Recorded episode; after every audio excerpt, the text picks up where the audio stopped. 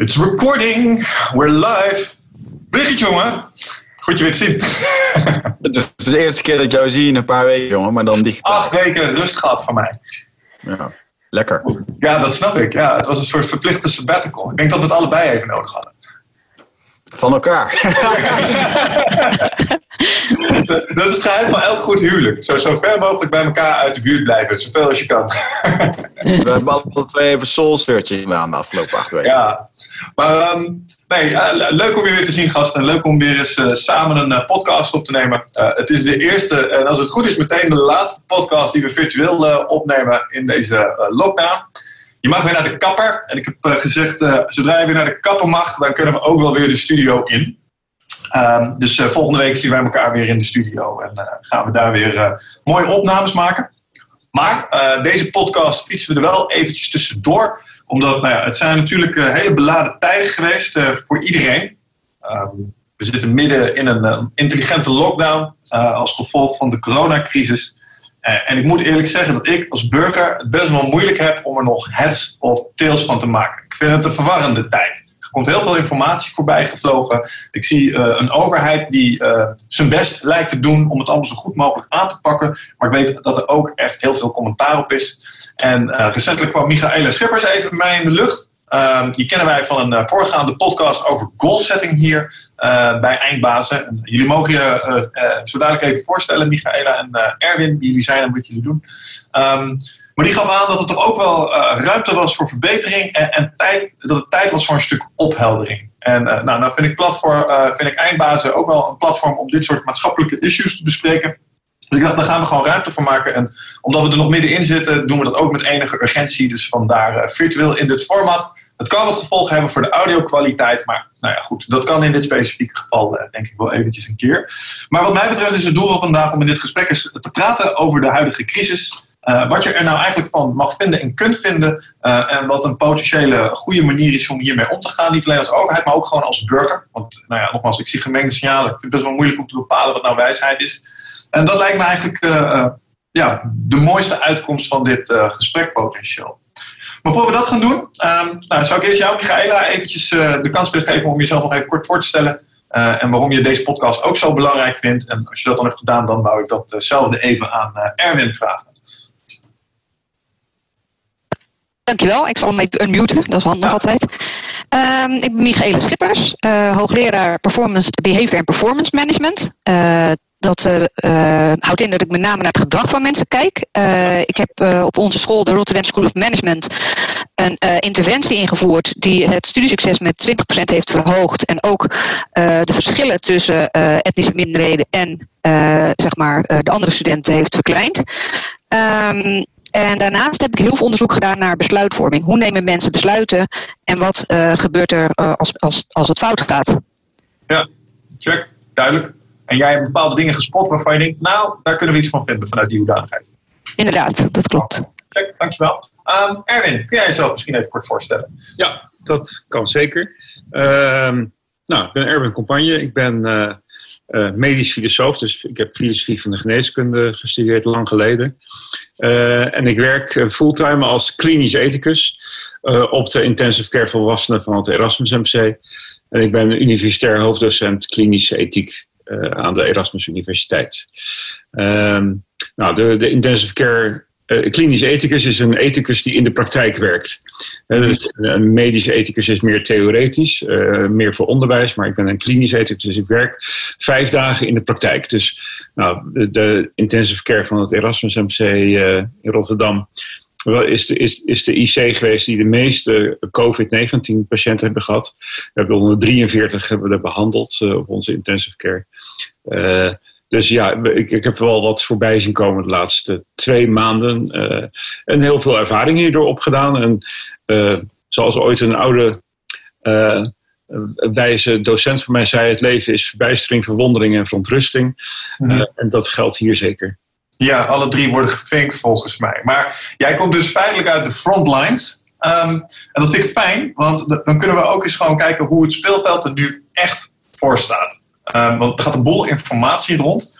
En als jij een paar dingen zou mogen zeggen, komende vanuit de loopgraven. Zo van, hé jongens, Dit zijn echte feitelijkheden. Neem dit mee in je afweging over dit virus, over de ziektebeelden, over hoe ernstig het is. Dan zijn het, of juist niet is, dan zijn het deze dingen. Dus laten we even kijken naar de kaders waarbinnen we dit gesprek kunnen voeren. Want er is zoveel misinformatie wat mij betreft. Kun je daar iets over zeggen?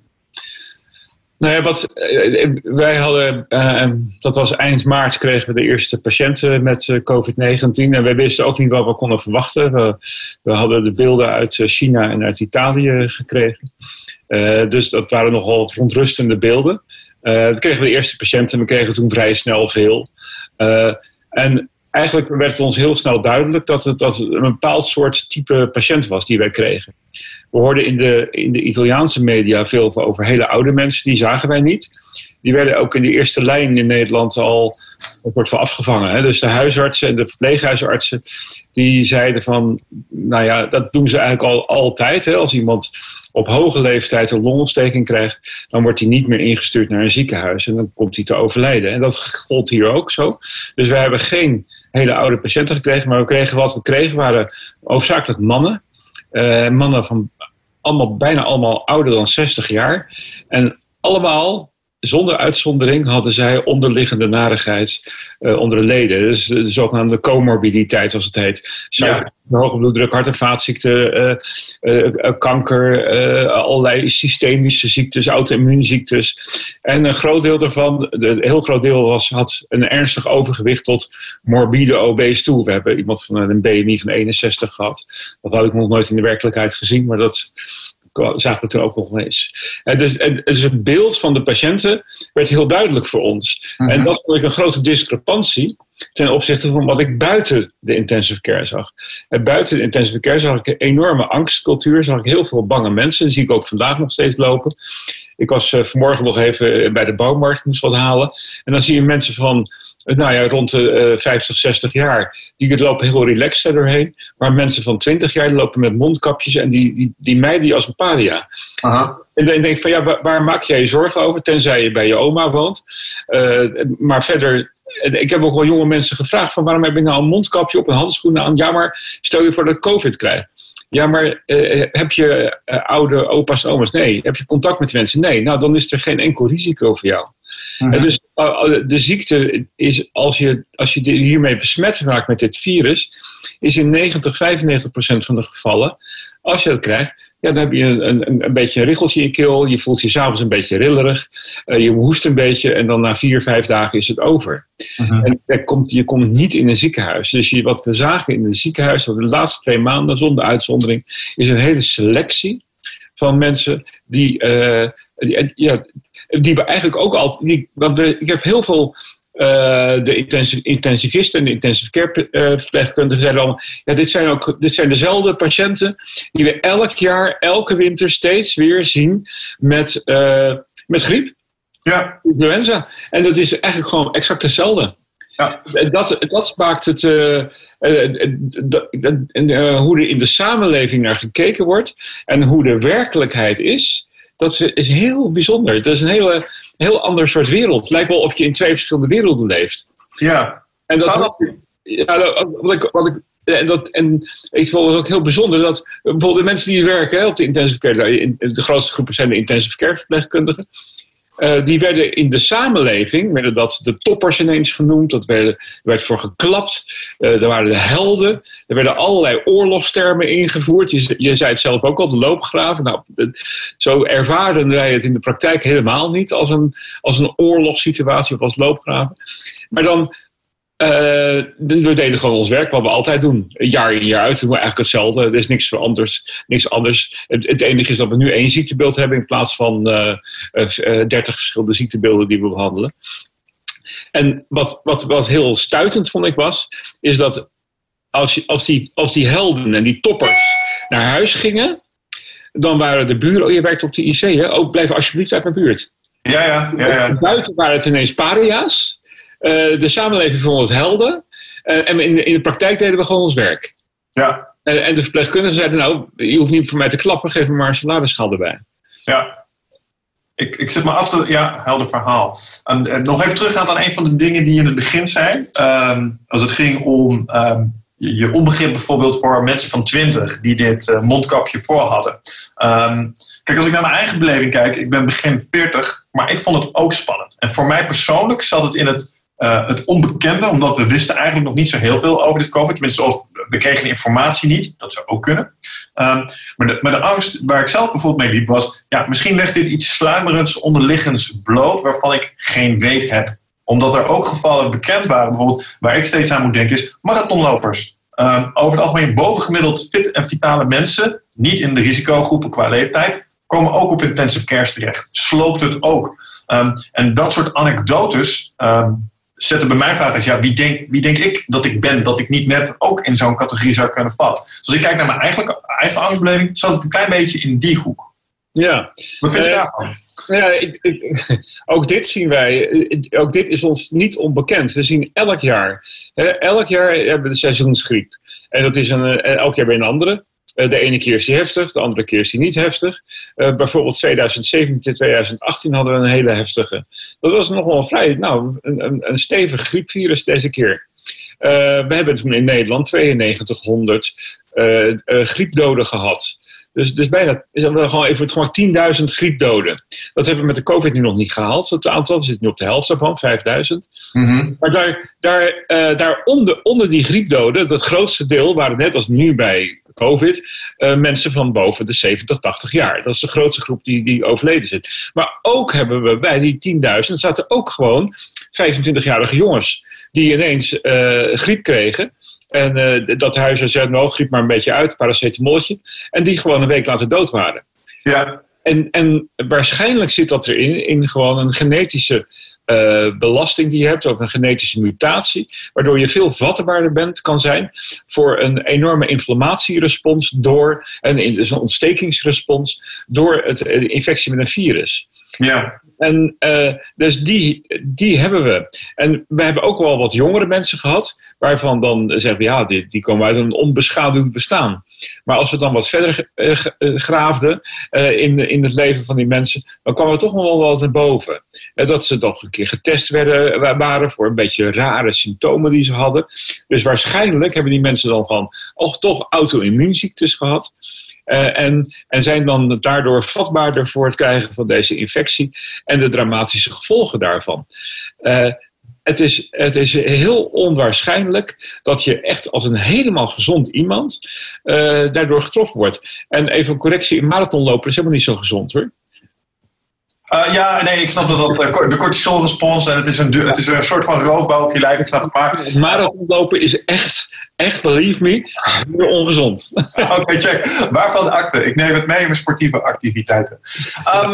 Duidelijk verhaal. Maar als ik jou nu zo beluister, dan zou het bijna kunnen lijken alsof het business as usual is. Maar toch kunnen we op sommige plekken in de wereld, bijvoorbeeld Italië, wel degelijk spreken van een ontzettende toename. Of is dat ook schijn, wat jou betreft? Ja, nee. Kijk dan even. Als je de statistieken van Italië bekijkt, hè, dus de overlijdensstatistieken in de hotspots, hè, in Lombardije, dan is daar gewoon bijna 80% van de mensen die daar zijn overleden, dat zijn 80-jarigen en ouder. Aha. Dus ja, natuurlijk lijkt het heel dramatisch. En dat is, als je dat... Kijk, je moet ook begrijpen, wat wij doen in Nederland, de bejaarden stoppen we allemaal in een tehuis. Of wonen zelfstandig. Ja. Krijgen thuis en wonen zelfstandig. In Italië wonen hele gezinnen allemaal bij elkaar. En nauw bij elkaar. En dat is veel socialer. Dus een heel gezin, van overgrootmoeder tot achterkleinkind, delen een maaltijd. En dat is natuurlijk een totaal andere cultuur, waarbij... die mensen veel dichter op elkaar leven, ook sociaal veel dichter op elkaar leven. En dan is de kans dat je besmet raakt vele malen groter. Ja. Dus, dan wil wel, als er een aantal oudere mensen dicht bij elkaar zijn, ja, dan gaat het hard. En wij zien datzelfde nu, natuurlijk in onze concentratie. Kijk, eigenlijk is het logisch dat in die verzorgings- en verpleeghuizen het daar zo toeslaat. Oude mensen, als je boven een bepaalde leeftijd bent, gaat je immuunsysteem falen. Aha. Dus, weet je, ik las vorige week in de Volkskrant een interview met iemand, een dochter. En zei, mijn moeder van 84 is coronaslachtoffer en die was binnen 3 dagen overleden. Ze had wel 94 kunnen worden. En dan denk ik, nee, dat had zeker niet gekund. Absoluut niet.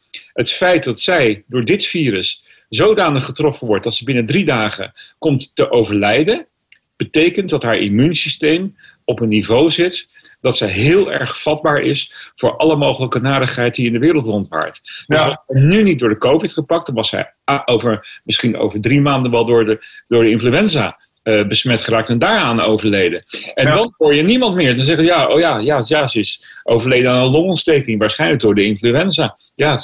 Die dingen gebeuren. Wij praten nooit, ik heb nog nooit gehoord over influenza-slachtoffers. Nog nooit. Nee. Terwijl er zijn miljoenen mensen die elk jaar in de wereld overlijden aan influenza. En die groep is veel groter, want er zitten ook kinderen bij. Ja. En nu praten we ineens over slachtoffers. We praten over loopgraven en over de frontlinie en over er is een oorlog. Allemaal van dat soort krachttermen worden erin gebruikt. En ik denk, dat doen we nooit. Wij praten nooit. Gisteren stuurde een goede vriend van mij door. Hij zegt, ik was in een ziekenhuis in Brabant. En hij werkte met instrumenten, moest hij wat pompen instrueren. En hij zei van, daar stond een erehaag van hulpverleners. En want er gingen 2 ex-covid-patiënten naar huis toe. En er was een erehaag en die mensen klapten. Ik denk, waarom doe je dat niet voor de kankerpatiënten? Ja, precies. 1 op de 6 vrouwen in Nederland krijgt borstkanker. De ziekenhuizen zijn altijd vol met borstkankerpatiënten. Altijd. Waarom staat er geen erehaag buiten het ziekenhuis om de borstkankerpatiënten die het overleefd hebben toe te klappen? Ja. Ik kan daar gewoon boos over worden. Echt oprecht boos. Dat de hele wereld denkt alleen maar aan COVID-19. En ook de hulpverleners zitten in een soort van roes daarbij. Sommige hulpverleners, niet allemaal hoor, zeker niet allemaal, dat ze gaan applaudisseren als er een patiënt het ziekenhuis verlaat. Dat hebben we nog nooit gedaan. Dat doen we nooit. Echt nooit. Echt als dat zou gebeuren. Maar doe dat dan voor alle patiënten of voor geen patiënt. Weet je, niet voor een COVID-19 patiënt die in een rolstoel in een taxi gerold wordt en naar huis afgevoerd wordt. Doe dat dan ook voor al die jonge vrouwen met borstkanker. Of voor de mannen met prostaatkanker. Of de hartinfarct. Of whatever voor ziekte. Ja, ik denk dat het is wel heel druk hè, met al het klappen natuurlijk. Want ik hoop dat er heel veel mensen gezond naar huis gaan. Daarom moeten we het helemaal niet doen. Nee. Ik snap hem, maar het was een... Ik vraag me af of dat die ondernemers die straks 120 uur per week moeten gaan werken om hun business te redden, of dat die ook een applaus gaan krijgen. Ja, nee. Om het allemaal weer in orde te maken. Ja, misschien had ik daarop inhaken. Ik weet niet of ik al aan de beurt ben. Ja hoor, wat mij betreft.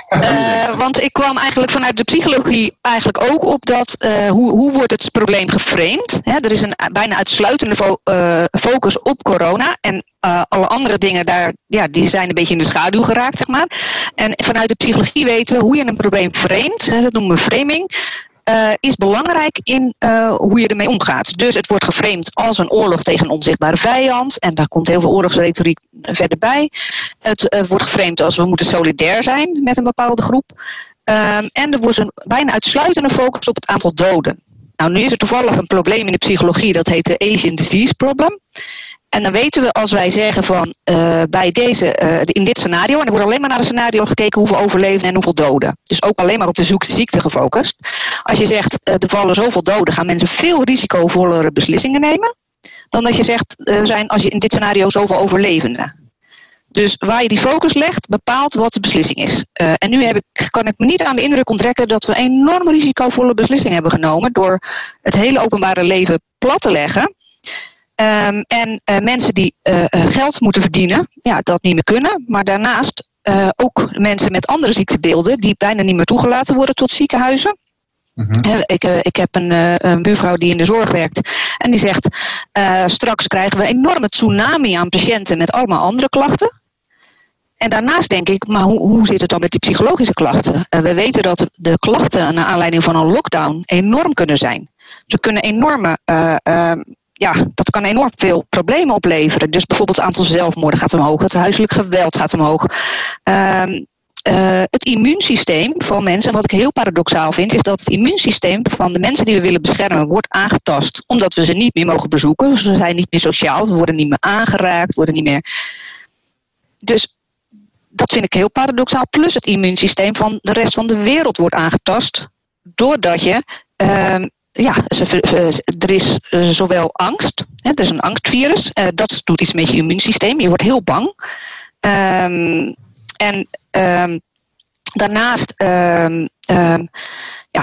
financiële onzekerheid, allerlei psychologische processen die daar spelen. Als je een lockdown, na 2 weken weten we al dat mensen PTSS hebben, posttraumatische stressstoornis, gaat omhoog, depressie, anxiety, geïrriteerdheid. Misschien heb je dat zelf ook al gemerkt, dat je gewoon geïrriteerder bent dan anders of onrustiger bent dan anders. Mm-hmm. Plus ook een soort rouwproces. Iedereen gaat door een collectief rouwproces van het verlies van het normale leven. En de onzekerheid die dat met zich meebrengt. Dat zijn allemaal processen die hier spelen. Grappig dat je dat zo zegt. Ik heb vooral de eerste 3-4 weken heb ik ervaren als een soort slow motion psychedelische trip. Waarbij je vanuit een bekende omgeving, een bekende wereld ineens alles wat je zeker wist onder je voeten wordt weggesweept. Je wordt ineens oog in oog geplaatst met een aantal existentiële grote vraagstukken. Maar er is iets van dood nabij. Je maakt je zorgen om nabestaanden, om geliefden en dat soort dingen. En dan op een gegeven moment, als het nieuwe er een beetje af is, dan gaat het randje ervan af. En dan kan je langzaam maar zeker weer die onderwereld, zoals je die in een psychedelische trip ook wel eens ingaat, kan je weer uit. En ik kan me echt voorstellen dat mensen hier veranderd uitkomen. Ik kan me er echt van alles bij voorstellen. Ja. Ik weet alleen niet of het per definitie voor iedereen slecht is. Maar ik denk wel dat er dingen zijn, iets wat je nog niet noemde bijvoorbeeld. Ik denk dat er ook nog 2 andere dingen gaan gebeuren. Ik denk dat het aantal scheidingen omhoog gaat. En ik denk dat we misschien ook wel een geboortegolfje krijgen hierna. Dus het is de ene of de andere kant. Behalve dan de mensen die nu naar een vruchtbaarheidskliniek willen, dat niet kunnen. Dus dat is dan wel weer jammer. Dus de mensen die midden in dat soort procedures zitten, hebben een probleem. En dat klopt dat dat allemaal toeneemt. De psychologische gevolgen, en wat jij beschrijft, die eerste 2 weken, dat is een soort rouwproces. Als jij bijvoorbeeld een geliefde verliest, dan laat je hersenen dat even niet binnen. Mm-hmm. Dus die beschermen jou tegen het binnenstromen van al die negatieve emoties. Maar het probleem is wel dat de verschillen tussen mensen ook enorm toeneemt. Want mensen die al een psychische stoornis hadden of al moeilijkheden hadden, die kunnen 1, bijna niet terecht meer bij een psycholoog. En 2, hebben daar veel meer last van. In Engeland hebben ze een survey gedaan onder mensen die al mental health problems hadden. Dus die al bij een psycholoog liepen. En 80% daarvan gaf aan dat hun problemen verergerd waren door de lockdown. Ja. Sinds de lockdown. Wauw. Ja, breng dat toch bij... Oh, sorry. Ja. Kennen wij iets in de geschiedenis wat de gevolgen van een lockdown al een keertje bloot heeft gelegd? Want voor ons is de lockdown helemaal nieuw. Maar ik kan me voorstellen dat in andere delen van de wereld, misschien in tijden van oorlog of rampen, dat er dezelfde maatregelen getroffen zijn. Het is nog nooit op deze schaal gedaan. De helft van de wereld zit ongeveer in een vorm van lockdown. Dit is het grootste psychologische experiment ever. Stel dat ik een experiment wil doen, zoiets, dan moet ik dat aanvragen. En dan het antwoord zou nee moeten zijn, want dit is een heel onethisch experiment. Want mensen lopen daar schade van op. En ik mag geen experimenten uitvoeren waar mensen mogelijk schade van oplopen. Ik moet voor mijn experimenten waarvan we weten dat ze positief uitpakken, moet ik uitgebreid via de Internal Research Board altijd een plan indienen voor mijn onderzoek en goedkeuring vragen. Dat is 1. En 2 is, in China is dat gedaan, maar heel kleinschalig. Natuurlijk, met MERS en SARS is natuurlijk gekeken wat het deed, wat het effect was van die lockdown. Nou, die waren na 2 weken al vrij devastating, die effecten, die psychologische effecten. Mensen hadden PTSS, dus posttraumatische stressstoornis. Mensen kregen depressie, angst. Alles nam fiks toe in die periode. En dat duurde best lang voordat dat nog voorbij was. En jij hebt die literatuur ook, Erwin heeft die literatuur ook gelezen. Ja. Mm. Dus, maar op deze schaal is het dus nog nooit vertoond. Dus we gaan dus en ik vraag me af hoe wij die tsunami aan psychologische en mental health problems gaan oplossen. Want we hadden al tekort. Er was al een heel groot probleem in de psychologische zorg voor mensen. Ja. Ik denk dat wat mij hierin opvalt is dat de overheid zegt in iedere persconferentie dat de gezondheid van het volk voorop staat. En als ik dat hoor, dan gaan bij mij... het is niet de eerste keer dat mijn haren dan overeind gaan staan. Want We zouden naar buiten moeten, in de zon, jongens gaan sporten. Iedere dag op Nederland 1 om 6 uur staat er iemand om je te helpen met bewegen. Dat zouden dingen zijn die aan de voorkant al een hele hoop kunnen doen. Ja. En wat mijn optiek is dat er nu een team van specialisten zit. En misschien zijn ze dat nu aan het uitbreiden met gedragswetenschappers en psychologen. Maar het lijkt erop alsof er een team zit met mensen die alleen maar op de extreemste veiligheid van de epidemie gaan zitten. Waardoor er dus eigenlijk niks meer mag. Is dat mijn bevinding of zien jullie dat ook zo? Ja, ik zie dat ook zo en dat noemen wij groepsdenken. Groepsdenken in de psychologie is dat je een uitsluitende focus op een probleem krijgt, maar ook een uitsluitende focus op 1 of 2 oplossingen daarvoor. Waardoor je niet meer de informatie tot je neemt, want het wordt geframed als een crisis. Nou, crisisbesluitvorming is bij definitie heel lastig. En als je niet alle informatie meeneemt in je beslissing en alle scenario's goed uitwerkt, want ja, als je het scenario uitwerkt, is mijn logische vraag van, zijn we niet, als we toch in oorlogstermen spreken, vallen er niet veel meer doden en gewonden aan de andere kant? Als we spreken over een oorlog, ik ben geen strateeg, maar als je al je kaarten op 1 front zet, dan zou het kunnen dat je door een andere vijand in de rug wordt aangevallen. Is mijn idee. Alleen, ik had vanaf het begin het gevoel, en deze ideeën die ik nu uit, had ik meteen vanaf dag 2, zeg maar. Ik had het gevoel, als ik dat nu ga uiten, dan gaat er niemand luisteren, maar dan word ik ook enorm verketterd. En heeft dat zin om verketterd te worden? Dus ik heb daarmee gewacht, totdat er ook iets meer vanuit de maatschappij wat tegen druk kwam. Maar iedereen had zoiets van, je moet solidair zijn, je moet niet zeuren, je moet gewoon even die vrijheden opgeven. Maar hallo, dat zijn wel burgerlijke vrijheden die wij eeuwenlang bevochten hebben. Kunnen we die zomaar opgeven? Waarvoor eigenlijk? Wat is het doel eigenlijk? Het is mij nog niet duidelijk geweest tot nu toe wat nou het doel is van alle maatregelen die we nemen. Behalve dan dat ik het gevoel kreeg, de IC moet niet overlopen worden. Maar die wordt, als je terugkijkt in de pers, naar de berichten bijna ieder jaar overlopen. Door als er een griepgolfje komt of als de griepprik niet goed werkt, dan liggen de IC's vol. Dus die berichten zie je ieder jaar. Dus waarom dat nu opeens zo'n uitsluitende focus daarop is, dat noemen we groepsdenken, is eigenlijk dat je kijkt als managementteam die dan de beslissingen moet nemen, die zegt, oké, dit is de informatie die we hebben, maar mensen die komen met vragen van, is dat eigenlijk wel een goede beslissing die we nemen, die worden eigenlijk aan de kant gezet of misschien uit het team gezet of in ieder geval de mond gesnoerd. En dat zijn allemaal dingen die ik uit mijn onderzoek ken. Die zijn ook al heel vaak vertoond in de geschiedenis. Een hele simpele beslissing bijvoorbeeld was de lancering van de Challenger. Ik dacht in 1986. Die na een paar minuten al ontplofte. Dan kun je denken, dat is een hele erge ramp. Maar als uit het onderzoek bleek dat ze hem niet hadden moeten lanceren bij temperatuur onder 0. Dat is wel gebeurd. Dus dat was een hele simpele ja-nee beslissing. En die informatie was ook bekend. Dat de O-ringen niet functioneerden bij temperatuur onder 0. Dus dan zou je zeggen van, oké, niet doen. Maar de lancering was al 2 keer eerder uitgesteld. Dus die druk om dan wel te gaan lanceren wordt steeds groter. Plus de informatie die geleverd wordt op de vraag die gesteld wordt, moeten we dit wel doen? Die wordt weggewuifd. En zo zijn er ook vliegtuigongelukken gebeurd door de informatie die er is weggewuifd wordt. Als we zo'n simpele ja-nee beslissing al niet kunnen nemen, hoe kunnen we dan een goede beslissing nemen over de hele wereld in een lockdown of de halve wereld in een lockdown doen? Dan komt de vraag, wie maakt uiteindelijk deze beslissing? Ja, goede vraag. Uiteindelijk neem ik aan dat is in een democratie waarschijnlijk niet één persoon. Maar het maakt niet uit wie je maakt. Het maakt eruit hoe dat proces, hoe je tot die beslissing komt. En is die processen die je gebruikt om tot die beslissing te komen, zijn die correct? Heb je goed nagedacht? Zijn we op de goede weg? Mogen mensen die vragen steeds stellen? Continu een soort horzel zijn in het besluitvormingsproces. Het is heel vervelend als iemand dat steeds vraagt. Terwijl jij als groep die ene kant uit wil en er komt iemand in die zegt, hallo, is dit wel een goed idee? Dat is heel vervelend. Maar die mensen zijn super, super nuttig. Dat is ook wat we wel eens noemen minority dissent. Mensen een kleine groep mensen die net even anders denken dan de rest, die kunnen super nuttig zijn voor de samenleving. Maar die moet je wel aandacht geven. Mag ik ze trouwens stellen over die voorzichtigheid? Want wat ik eigenlijk hoor is van, jongens, we hebben een focus op behoud van leven gezet. We zijn misschien overvoorzichtig geweest als we nu achteraf terugkijken op hoe het zich echt ontvouwt.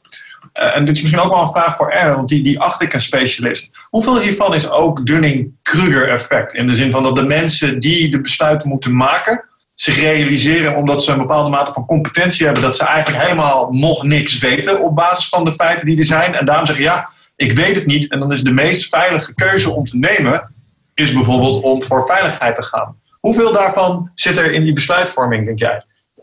Ik denk best wel groot dat is. Hè. Ik heb ook, wat ik heel wonderlijk vond, is de beslissing om heel langdurig, bijna 2 maanden nu, de verzorgings- en verpleegtehuizen dicht te doen. Wat Michaéla al noemde ook, we weten uit de MERS en de SARS, weten we dat als een lockdown of een sociale isolatie, dus een isolatie van andere mensen, als die langer dan 10 dagen duurt, dat je dan vrijwel zeker daar hele negatieve psychologische gevolgen van krijgt. Aha.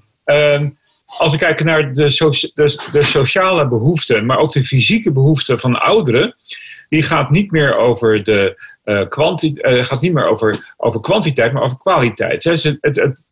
Zij willen in de tijd dat ze nog op aarde zijn, in de nabeën van de winter van hun leven, willen ze gewoon kwaliteit ervaren. En dat is sociale interactie.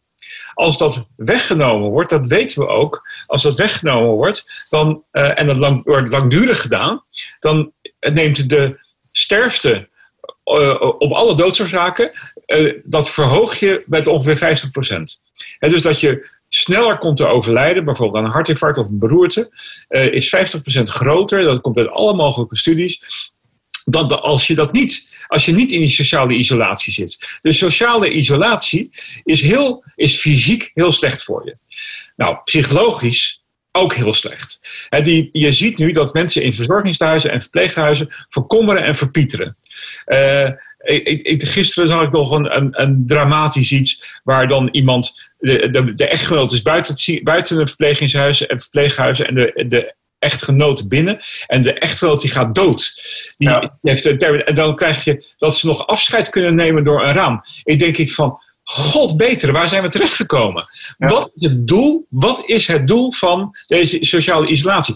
Ja, de dood voorkomen wordt dan gezegd. Ja, dan zeg ik ook nog eens een keer van, we weten ook uit allerlei studies dat de ontvankelijkheid voor infectieziekten door loneliness, door social isolation, dat die vele malen groter is. Dus je bent veel vatbaarder voor het krijgen van een infectie.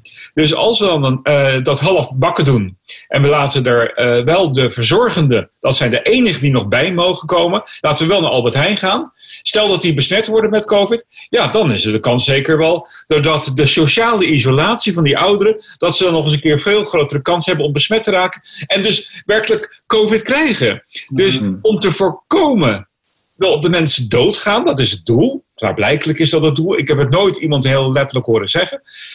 Maken we mensen sneller dood? Dat snap ik niet meer. Dan ben ik echt het spoor bij. Ik kan redelijk goed nadenken. En dat doe ik mijn hele leven met veel. En als ik iets niet snap, probeer ik het wel te snappen. In deze crisis heb ik heel veel dingen. Snap ik niet en snap ik nog steeds niet. Dat snap ik werkelijk niet. Is nou werkelijk het voorkomen van overlijdens zo cruciaal, zo allesomvattend, dat we daarvoor een hele economie kapot maken? Dat doen we. En mensen in de verkommenis en in de verpietering sturen. Oude mensen gewoon. Het mag volgens mij, ik weet het niet zeker, maar ik ben geen jurist, maar het mag volgens mij ineens, volgens de Genève-conventie, dat je mensen zonder strafberechting tegen hun wil in gevangen zet. Want dat doen we. We vragen niemand, geen van die geïsoleerde bejaarden is gevraagd, wat wil je? Ja. Klaarblijkelijk zijn het geen autonome mensen meer. Klaarblijkelijk is de zelfbeschikking hoog in het vaandel binnen ethiek, maar ook binnen de rechtsstaat, staat dat je zelfbeschikking mag hebben. Je hebt ook een persoonlijke levenssfeer. Je hebt een onaantastbaarheid van je lichaam. Dat grondwettelijk allemaal vastgelegd, artikel 10 en 11. Klaarblijkelijk gelden die niet als je boven de 70 bent en in het tehuis zit. Dan gooien we dat allemaal overboord. Om te voorkomen dat je doodgaat, maar door de maatregelen ga je eerder dood. Ik heb daar een naam voor bedacht. Dat is de coronaparadox. Ja. En dat is een hele vreemde paradox. We willen voorkomen dat mensen doodgaan, maar eigenlijk maken we de kwetsbare groep nog kwetsbaarder om dood te gaan. En de gezonde groep maken we ook kwetsbaar. Door hun immuunsysteem te verlagen, door alle maatregelen, hebben ze heel veel psychologische stress en financiële onzekerheid. Plus als er zometeen een enorme recessie is, hoe gaan we dan het gezondheidssysteem in stand houden? Dan is er geen geld meer voor. Maar goed, het voorbeeld wat ik bij Erwin ook heb, was een 97-jarige dame in Amerika. Die had de Spaanse griep nog overleefd. En die zat in een verzorgingshuis en die zei, ik mag niemand meer zien. Ik voel me alsof ik in de gevangenis zit. En ik heb niks misdaan. Ja. Dus dat vond ik een heel aansluitend voorbeeld. Ja. Ja. Het is een hele vreemde paradox. En dat is het gevolg van die besluitvorming, waarvan ik het gevoel heb dat ze niet alle dingen meenemen die daar... want mijn gevoel is dat, maar daar zal jij inderdaad ook meer vanaf weten, dat met lichtere maatregelen, en ik ben altijd van de interventies. Hè. Ik heb bijvoorbeeld in mijn goalsetting interventie het verschil tussen de verschillen tussen mannen en vrouwen en de verschillen tussen etnische migratie, mensen met een migratieachtergrond en Nederlandse mensen verkleind. En dan denk ik, nu zijn we die verschillen enorm aan het vergroten. Hadden we het niet met simpelere maatregelen ongeveer hetzelfde effect kunnen bereiken? Want er zijn ook studies die laten zien dat met een lichte lockdown je soortgelijke effecten bereikt als met een zware lockdown. Maar dan nemen ze niet in mee alle economische en de gevolgen op langere termijn. Alles wordt op korte termijn bekeken. Hoe kijk jij daar? Want degene die nu de lichtere vorm van lockdown heeft is bijvoorbeeld Zweden. Heb ik ook nog niet helemaal een helder beeld over wat daar nu de ervaringen zijn volgens jou en wat je hebt onderzocht. Is dat de betere optie, wat Zweden doet? Nou, ik denk dat Zweden en ook Wit-Rusland heeft dat gedaan. Die hebben gewoon gezegd, we draaien dat om. Hè? Dat doe je in de geneeskunde ook. Hè? In de geneeskunde zijn twee vormen van isolatie. Dus de isolatie, die isoleert iemand met een besmettelijke ziekte van de rest van de gezonde wereld. Hè? Dat hebben we met de COVID-patiënten gedaan. Dus gewoon echte isolatie. Je isoleert de ziektemaker. Maar wat je ook kan doen, is andersom. Je kan ook omgekeerd isoleren. En je kan dus wel, je hebt bijvoorbeeld patiënten met leukemie. Die zijn heel vatbaar voor infecties. Die ga je dan isoleren om ze te beschermen tegen de buitenwereld. En dat hebben ze in Zweden een beetje gedaan. Ze hebben gezegd, van, ja, we hebben een goed lopende economie. We hebben van jonge, gezonde mensen. En we hebben, dat weten we uit China en dat weten we Italië en uit Frankrijk. Er zijn mensen die heel kwetsbaar zijn voor het krijgen van dit virus. Dat zijn de mensen met comorbiditeit. Met name mannen van middelbare leeftijd met comorbiditeit. En dat zijn de oude mensen. Dus Zweden hebben gezegd van nou, woon je in Stockholm en heb je een buitenhuisje op een of ander eiland in het noorden, ga daar gewoon heen de komende maanden. Isoleer jezelf. Dus omgekeerd isoleren. En dan de samenleving kan gewoon doorleven op de manier zoals ze eigenlijk gedaan hebben, met wel wat restricties. Hè. Je wordt wel geadviseerd, neem een beetje afstand, maar je kan gewoon op een terras zitten. Je kan gewoon uit eten gaan. Je kan je werk blijven doen. En je ziet nu dat de groepsimmuniteit, hè, dat is ook een graadmeter, elke infectieziekte op een gegeven moment maak je de ziekte door en de mensen in je omgeving worden daardoor besmet en dan krijg je een immuniteit tegen het virus. Dan heb je het virus niet meer bij je en het kan ook niet meer overdragen. Dat zou ideaal zijn als de hele samenleving een groepsimmuniteit had. Mark Rutte heeft er in het begin wat mee gezet, later heeft hij het laten varen. De groepsimmuniteit in Zweden, gemeten, er zijn steekproeven, die zit nu rond de 50% ongeveer. Wow. 50%. En in Nederland, dus landen met een intelligente lockdown, zoals Nederland, zit het rond de 5-6%. En mensen met een hele strenge lockdown, zoals Italië, zit het rond de 3%. Dus de groepsimmuniteit die is heel erg laag. Want je wordt niet blootgesteld aan het virus, ook als gezonde niet. En daar bouw je ook geen weerstand van op. Dus Zweden, de slimme mensen in Zweden zeggen dan ook, ja, je ziet nu dat in Zweden het aantal corona gerelateerde overlijdens wat toeneemt. Meer dan in andere westerse landen. En dan wordt dan kritisch gezegd, ja, ik zie wel dat het heel fout uitpakt. Nee, want wij moeten nu een keer weer de teugels loslaten. Dus wat we gaan zien is dat het weer gaat opleven. En dan uiteindelijk, als deze hele narigheid in de wereld voorbij is en we leggen alles op een lijn, dan blijkt dat Zweden evenveel doden heeft als Nederland. Alleen het enige verschil, de economie is behouden en de psychologische stress van gezonde jonge mensen is vele malen lager dan in landen met een intelligente lockdown of met een lockdown. Dus ik hoop dat men kritisch kijkt naar het land als Zweden of als Belarus. Dat men zegt van ja, misschien moeten wij bij de volgende oprisping van dit virus, dat we niet zeggen we gaan weer in een intelligente lockdown of weer in een hele strikte lockdown, maar we nemen het Zweedse model over. Ja. En laten we dan alsjeblieft de overlevenden, hè, dus de ouderen vandaag die het overleefd hebben en de kwetsbaren, laten we zeggen van, nou, misschien moeten jullie jezelf wat meer uit de samenleving weghalen, maar laten de samenleving gewoon zijn ding weer gaan doen. Want de economische, psychologische, sociale gevolgen van de lockdown, hoe langer je dat laat duren, hoe dramatischer dat wordt. Ik zie nu ook allerlei mensen ook gewoon in een soort van acceptatie komen. Oh, nou ja, ik vind het eigenlijk best wel prettig, die anderhalve samenleving. Je kan het misschien wel prettig vinden, maar het is psychologisch gezien heel naar. Want we hebben echt wel een beetje oxytocine nodig om door elkaar aan te raken. Daardoor worden we betere mensen, daardoor worden we vriendelijke mensen. En sociale, en we communiceren fysiek, non-verbaal, of verbaal, non-verbaal en fysiek. En fysieke communicatie is heel essentieel. Om relaties aan te gaan, om verbintenissen aan te gaan met elkaar. En om gewoon een goed en aardig mens te worden. Ja, is die acceptatie van die anderhalve meter, is dat niet een soort van opluchting, uiting van we hebben weer een stukje vrijheid. We kunnen toch weer interactie met elkaar hebben, maar dan met die anderhalve meter. Maar je hebt geen vrijheid met anderhalve meter. Ik vind het vreselijk, anderhalve meter. Werkelijk. Ja, het klopt. Kijk, het is eigenlijk ook een vorm van bijgeloof. We moeten dit doen. De overheid zegt, het is een heel psychologisch proces. Er is een enorme focus op het aantal doden.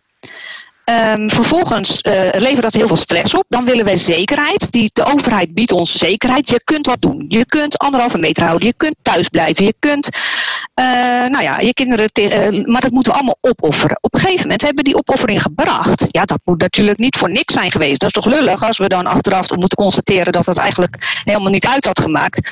Dus vervolgens zeggen we dus, oké, dit levert iets op. Dat noemen we cognitieve dissonantie.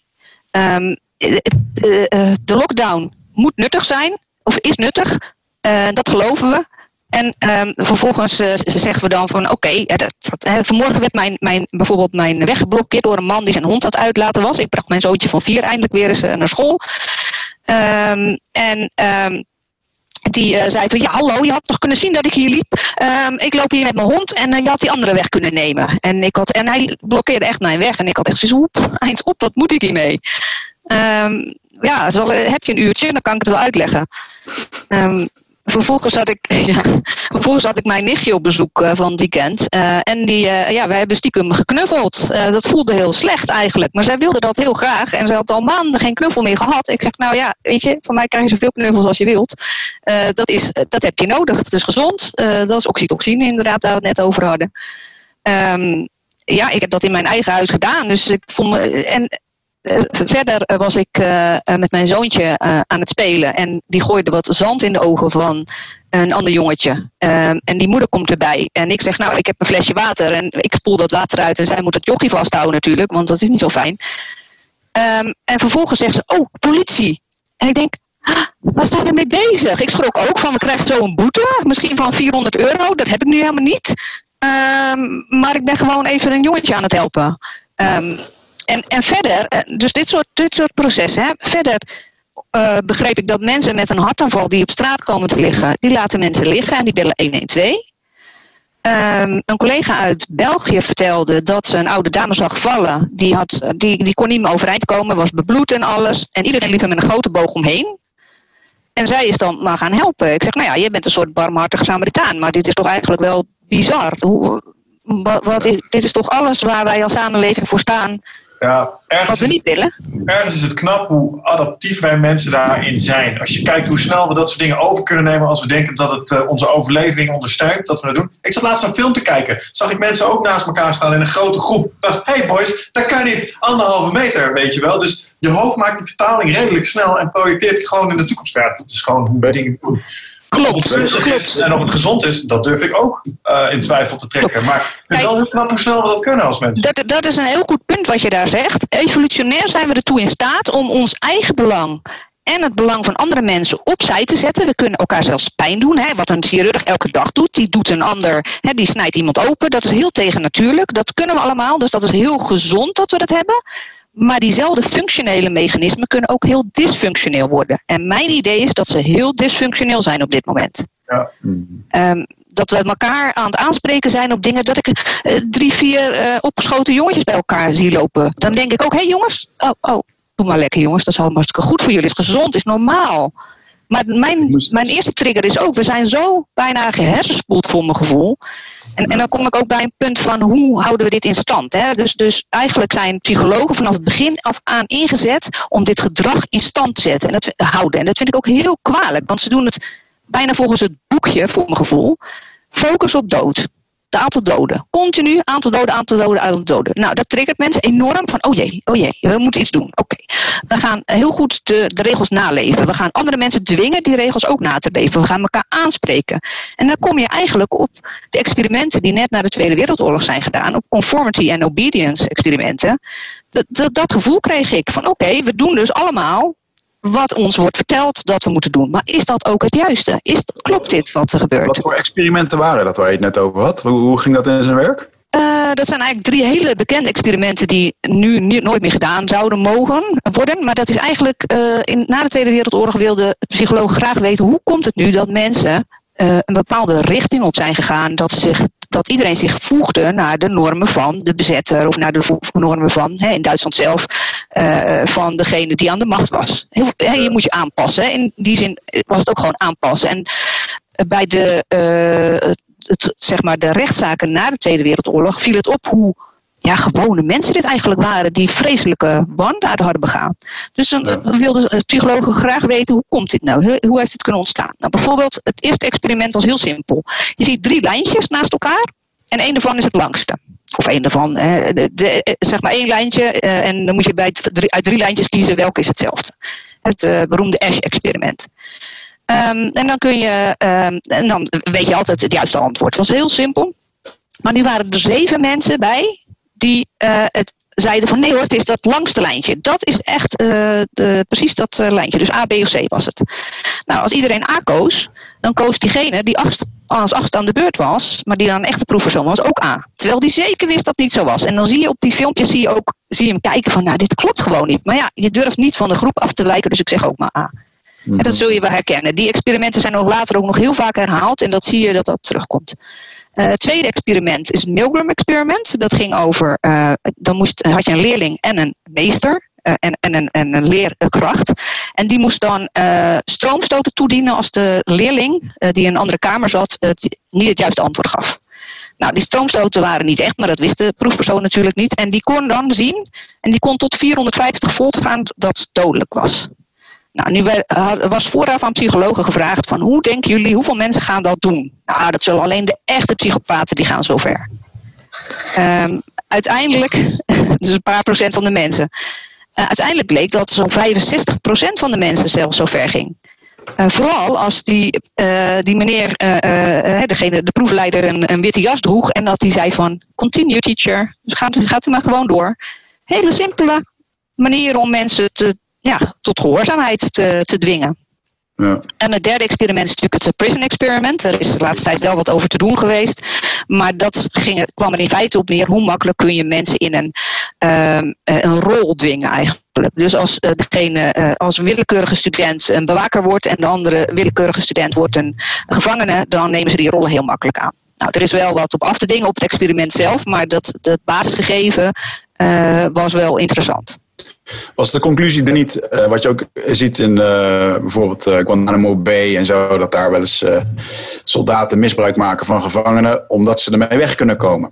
Omdat ze in een bepaalde positie zitten waar de macht als het ware goedgekeurd wordt en niet bestraft wordt. In de groep, Guantanamo Bay was natuurlijk echt een groepsactiviteit. Daar zijn er een paar mee begonnen. Met filmen en foto's maken van mishandelen van gevangenen. En Dat werd gedeeld onderling. En kijk eens, ik heb wel mooie foto's die ik vandaag gedaan heb. En wat ik nu weer verzonnen heb, wat ik allemaal weer kon doen. En extreme dehumanisatie. Totdat één iemand in die groep zei van, nou, weet je, ik kan dit wel. En dan die beelden naar een journalist gestuurd heeft. Ja, en toen waren de rapen gaar. En diezelfde meneer van wat jij al noemde, die Stanford-experimenten, meneer Zimbabwe, dat is wat Rickler om op af te dringen. Die heeft dan ook die gevangenbewakers uit Guantanamo geïnterviewd. En toen bleek dat het gewoon een normale, niks aan de hand jongens en meisjes waren. Gewoon netjes naar high school geweest, normaal gezin, geen psychopaten, moeder niet aan de drank, teddybeer niet te vroeg afgepakt, gewoon een militaire academie gehad. En daar ineens die taak gekregen. En als er iemand is die zegt, ja, dat willen we doen. Ik zie het ook bijvoorbeeld in het ziekenhuis. Hè, waar een onderwerp wat mij interesseert is dehumanisatie in de gezondheidszorg. Hè. Dus dat je mensen niet meer ziet als echt medemensen, maar als meer objecten. Mm-hmm. Een object, want daar zit een interessante verstopte slagader in. En dan ga je ook praten over zo'n patiënt. Ja, dat is die verstopte slagader. Ik noem dat functionele dehumanisatie. Het is heel makkelijk om in de groep met elkaar daarover te praten. Het is heel makkelijk om te zeggen van, ja, we hebben die hersenbloeding van gisteren. Waar ligt die ook alweer? Die hersenbloeding, is dat nog een patiënt om die hersenbloeding heen dan? Het is natuurlijk wel makkelijk om zo te zeggen, dan dat je zegt van, waar ligt mevrouw Bakker, met die gisteren opgenomen is met die hersenbloeding? Mevrouw Bakker. Okay. Weet je, dus zo denk je. Maar wat ik zie, en wij elke ochtend hebben wij de overdracht van de patiënten van de nachtdienst naar de dagdienst. Nieuwe opnames, probleempatiënten enzovoort. En er wordt enorm veel dehumaniserend taalgebruik gebruikt in die overdrachten. En wat je dan ziet, hè, dan zitten er ook co-assistenten die nog maar de zieke teddybeer gezien hebben. Die zie je nu ineens, die horen daar ineens, die zitten daar dan ineens. En die kijken echt met ogen van wat gebeurt hier. En binnen de week hebben ze hetzelfde taalgebruik. Dus dan praten ze ineens ook heel dehumaniserend over patiënten. En je bent vaak zelf niet door. Ik heb een keertje tegen een artsassistent van de anesthesie. Die kwam bij ons. Je moet een half jaar stage lopen op die IC. Dan gaan ze naar de volgende stage in een opleiding. En deze jonge vrouw die maakte er echt een potje van. Die sprak nooit over patiënten in de meer holistische sfeer. Maar altijd over of het organen, operatietechniek of bloedwaarden waren. Dus toen zei ik op een gegeven moment het koffieapparaat van, goh, je gaat binnenkort wel weer van de IC af. Ja, ik ga stages erop. Ik ga nu naar het kinderziekenhuis en zo. Ik zei, nou, dan zullen ze best wel blij zijn met zo'n grappig ovarium als jij bent. Dus wat zeg ik nou? Ik zei, nou, eigenlijk voor alle eierstokken die ik ken, vind ik jou wel een hele grappige eierstok. Uitgekregen cool. En dus, dat vind ik niet leuk dat je dat zo zegt. Ik zei, nee, maar zo praat jij elke dag over je patiënten. Alsof het organen zijn. Ik doe het nu ook even. Natuurlijk meen ik het niet. Maar ik praat nu even van, ik zie jou als een eierstok. Ja, dat vind ik helemaal niet leuk. Nee, maar dat is ook. En toen kwam ik er later weer tegen. En toen zei ik, oh ja, weet je wel. Nou, dat is heel goed te herinneren. En toen moet je er ook even op gezet worden wat je werkelijk aan het doen bent. En dit is gewoon groepsdruk. Dit is de groep. Die bepaalt dat we op deze manier erover praten. Er wordt een beetje over gelachen. Een beetje lacherig over gedaan. Hè? Dus weet je wel. Als een patiënt een grote hersenbloeding heeft en die moet geopereerd worden door de neurochirurg. Dat dan gezegd wordt, nou, het dak moet eraf. Jongens, wanneer gaat het dak eraf? En dan, weet je, dus dat wordt dan gezegd. En dan zie je iedereen lachen. En dan zie je de co-assistenten niet lachen. Maar de volgende keer dat het gezegd wordt, lachen ze wel. Ja, klopt. Het is obedience, dat is ook conformity. Conformity, ja. Dat is echt goed. Dat is eigenlijk een nieuwe groepsnorm die ontstaat. Dus eigenlijk hebben wij nu ook in heel Nederland een nieuwe groepsnorm. En dat is, kom niet dichtbij mij. Ja. En houd je aan de nieuwe regels. Dat gaat razendsnel, zoals je ook zegt. Iedere nieuwe persoon die erbij komt, dus in Guantanamo Bay, zodra er een nieuwe bij komt, die past zich razendsnel aan die nieuwe groepsnorm aan. Want zo zijn wij mensen. Ja. Je pas je gewoon aan. En als je daar tegen die ene die dat naar buiten heeft gebracht, was gelijk een outlier. Ja. Die ligt er gelijk uit, want dat is een nestbevuiler. Dat is een. En mensen snappen ook niet, de participanten snappen eigenlijk niet zo goed waarom die nou uitgetreden is uit die groep. Want het was toch zo'n leuke groep. En dat zie je ook door de geschiedenis heen. En altijd. Hè? Dus of het nou de daders of de slachtoffers zijn. Het is groepsvorming. Is dit fenomeen ook hetgene wat je nu ziet met de mensen die kritische vragen stellen, zoals jullie, over wat er nu gebeurt? Ja. Want wat mij bijvoorbeeld heel veel zorgen baart, is dat wat wij hier nu opnemen, met 2 wetenschappers, met elk jullie eigen specialiteit, Michel en ik, die domme of kritische vragen stellen, kan mogelijk straks van YouTube afgehaald worden, omdat het niet volgens de richtlijn is van de World Health Organization, die bepaalt hoe hierover gesproken mag worden en wat er naar buiten gebracht mag worden. Hoe is dat voor jullie? Ik ben een wetenschapper, dus ik probeer me altijd wel aan wetenschappelijke feiten te houden ook. En dus ook we weten ook dat het virus, het coronavirus, dat is de partikelen die besmettelijk zijn heel licht. Dus het is niet zo dat als je niest, dat de enige manier is om het over te doen. Dat is echt in grote druppels. Maar het is gewoon ook al in de uitademingslucht, daar zit het gewoon. Dus als je in een ruimte zit, 1,5 meter van elkaar. En die ruimte is 6 meter, zeg maar 6 bij 5. Als je daar een uur met z'n allen in zit, dan heb je allemaal elkaar al ingeademd.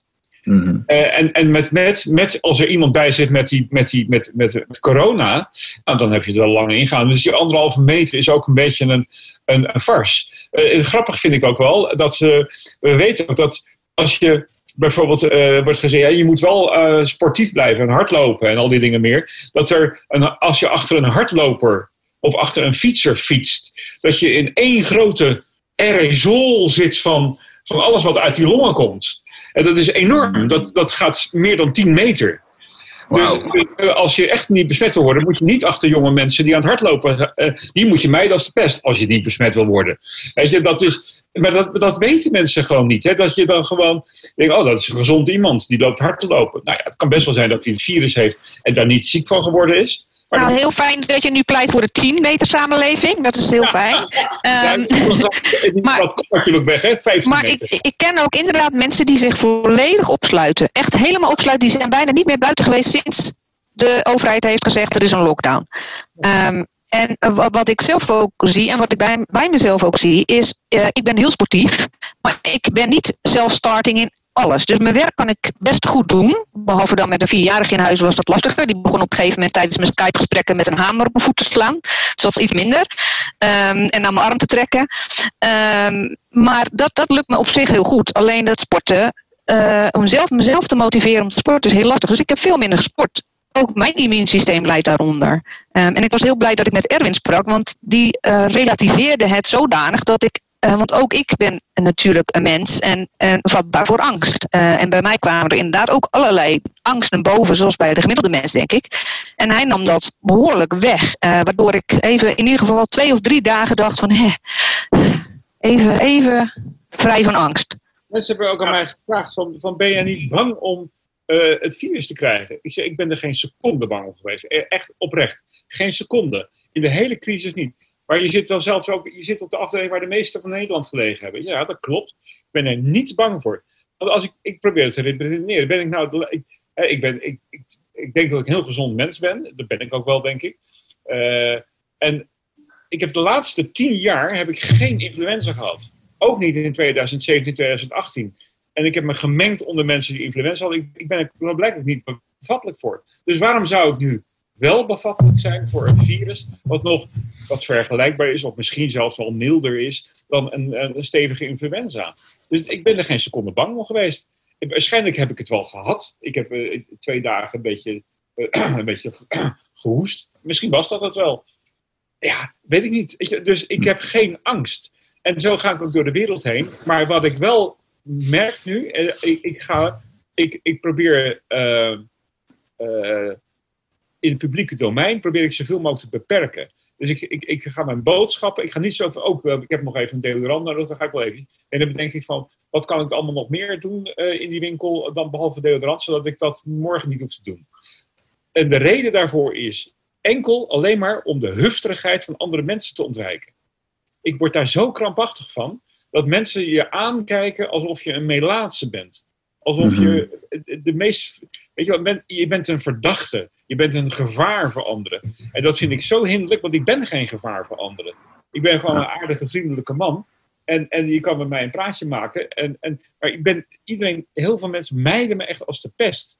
En daar heb ik last van. Oprecht last van. Dus ik maak mij grote zorgen. Als dit de norm wordt. Als we dit lang gaan volhouden. En daar kan Michaëla denk ik wel meer over zeggen. Wat de psychologische gevolgen daarvan zijn. Voor gewoon homo sapiens.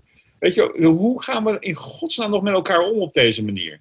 Ik ben heel erg handgeverig en ben heel erg aanrakerig naar mensen toe. Als ik bij de bakker, weet je, dan zeggen ze ook, ja, hij geeft altijd handen als je een brood koopt. Ja, dat klopt. Weet je, dan koop ik een brood en dan geef ik iemand een hand, bedankt. En dat doe ik overal. Dat mag allemaal niet meer. En dat vind ik, gisteren sprak ik een van de artsen, die was ook heel erg handgeverig. En die zei, nou, ik ben er helemaal aan gewend. Ik vind dat wel goed zo, geen handen meer geven. Daar schrik ik van. Ik schrik daarvan. Echt oprecht schrik ik daarvan.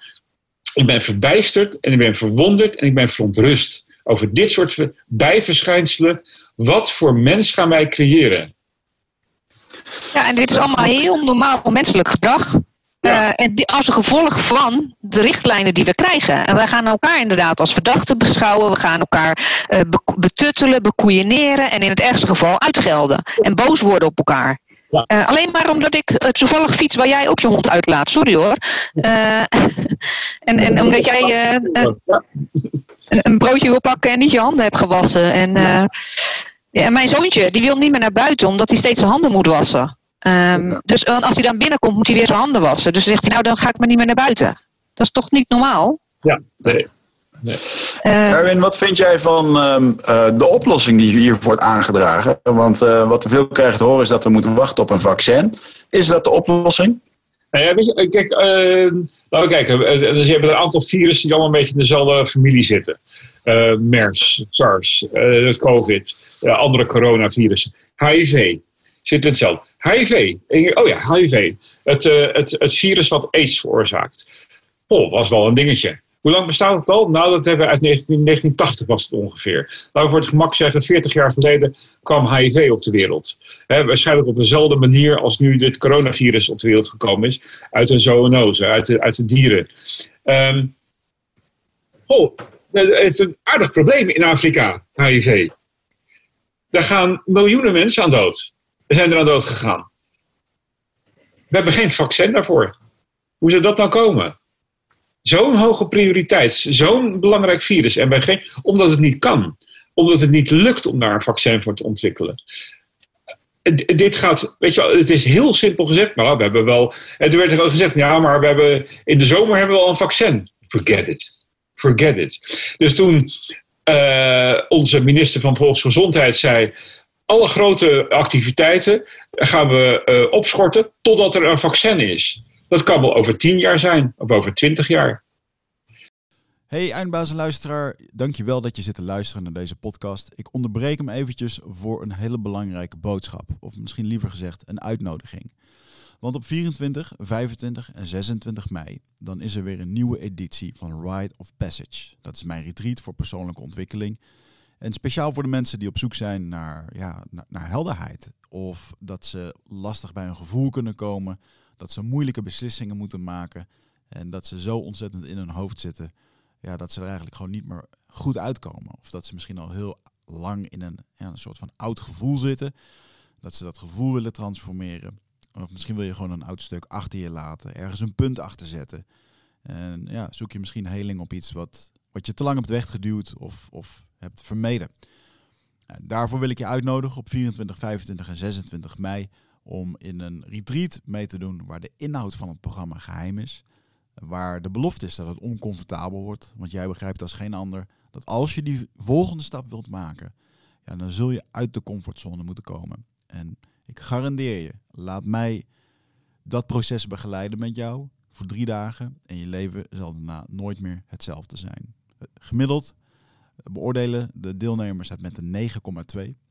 En daar ben ik ontzettend trots op. Er is ook een money back guarantee. Heb je de 3 dagen volbracht en vind je het niks, krijg je gewoon je geld terug. Dus het enige risico wat er is dat je gelukkiger kan worden. Ik zie je op Rite of Passage. Ga naar wichertmeerman.nl en klik op retreat. En ik heb van het weekend heb ik met tranen in mijn ogen zitten kijken, gewoon naar video's van grote concerten, grote klassieke concerten, daar ga ik graag heen.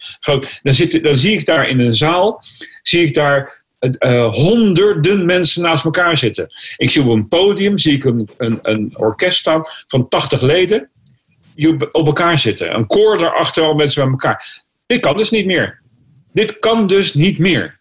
Dit is, als we wachten op een vaccin, is dit einde oefening. Ja. Gaan we nooit meer naar een concert, gaan we nooit meer naar Lowlands, gaan we nooit meer op een grote markt, gaan we nooit meer naar wat forever dan ook. Want dat lukt niet met 1,5 meter. Never niet. Klopt. Ik precies hetzelfde. Ik zet dat soort dingen maar weg. Ik kan er niet meer tegen. Nee, ik kan er ook niet meer tegen. Nee, klopt.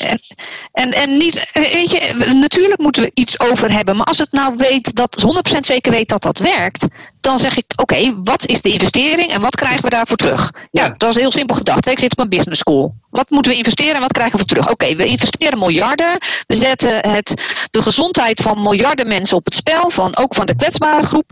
En oké, wat bereiken we daarmee? Dat de IC's niet overlopen worden?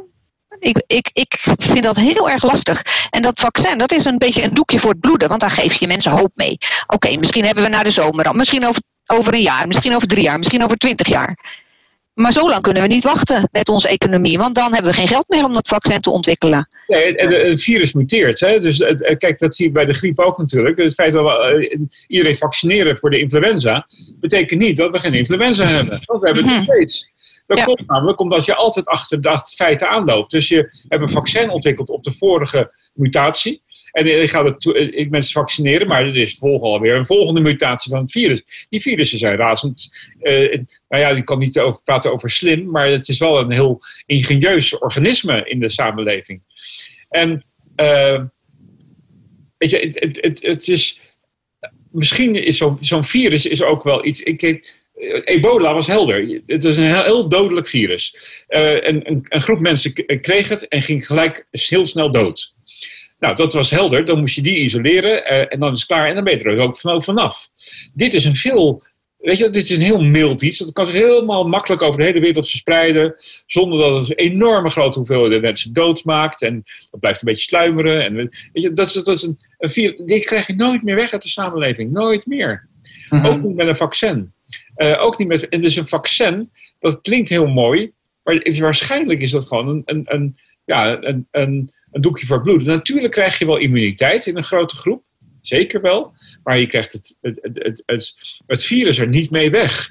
Dat lukt niet. En die gaan nog steeds mensen dan, ondanks dat die vaccinatie, gaan ze gewoon COVID krijgen.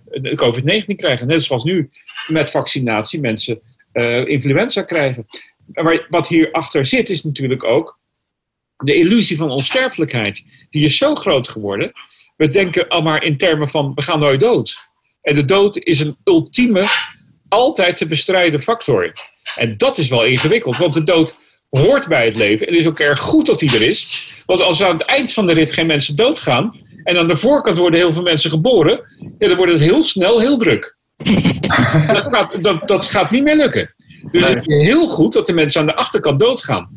En we hebben natuurlijk nu, omdat we heel goed zijn geworden in de bestrijding van ziekten, en dus ook de symptomatische bestrijding van chronische ziekten, waardoor je langer leeft.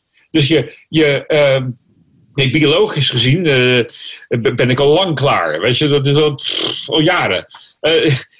Je bent belangrijk tot 30, 35 jaar en dan neemt je voortplantingscapaciteit af en niet meer interessant. Nou, ik ga nog wel een tijdje door, hoop ik. Maar dat is eigenlijk biologisch gezien heel onlogisch. Dus daarom, en dat komt omdat wij heel goede hygiënemaatregelen hebben gekregen. Wij gaan ziektes symptomatisch goed kunnen gaan behandelen. Daardoor worden we gewoon iets van 70, 80 jaar. Maar that's it. Dan houdt het echt op. Dus ik vind het bijzonder als mensen zeggen, ja, mijn oma van 86 is overleden in het verpleeghuis. Ik ga een rechtszaak aanspannen, een kort geding aanspannen tegen het verpleeghuis, omdat ze mijn oma COVID hebben gegeven. Wauw. Wat gebeurt? Ja, dit snap ik niet meer. Dit is de illusie van onsterfelijkheid. We accepteren niet meer dat je gewoon doodgaat van het leven. Op het moment dat je geboren wordt, is er één grote zekerheid in je leven, dus dat je gewoon doodgaat. Hartstikke dood. En dat je belasting moet betalen, hè? Dat zijn een paar zekerheden, toch? Ik kan nog onder het eiland gaan zitten. Dat gaat misschien wel doen, ja. Over kijken naar de toekomst. Want ook even terugkijken naar het stukje waar jij je in specialiseert, Michaéla. Het gaat over decision making op basis van reflexivity. Ik neem aan dat het ook iets iteratiefs in zich heeft. Want als ik jullie zo beluister en jullie aanklachten tussen air quotes aanhoor, denk ik... Ja, ik snap wat je zegt. Daar is veel ruimte voor verbetering. Als ik terugkijk op de onzekere variabelen die misschien niet bij iedereen bekend waren, kan ik misschien de voorzichtigheid voorstellen. Maar vooruitkijkend kunnen we daar natuurlijk slimmere keuzes in gaan maken nu. Nu er meer duidelijkheid ontstaat. Want, laten we kijken naar de fasering. We zijn al aan het versoepelen. We weten nu inmiddels ook meer. Dus we kunnen nu op basis van de nieuwe informatie kunnen we ook onze besluitvorming aanscherpen. Nou, Michaéla, jij hebt daar scherpe ideeën over. Als we het vanaf nu... Oké, de angst is voorbij. We trekken onze kop uit het zand. We zijn er weer, jongens. We denken weer even helder na. Wat zou nu een goede decision tree zijn om te doorlopen met elkaar? Wat kunnen we vanaf nu doen om het beter aan te pakken als dat we nu gedaan hebben?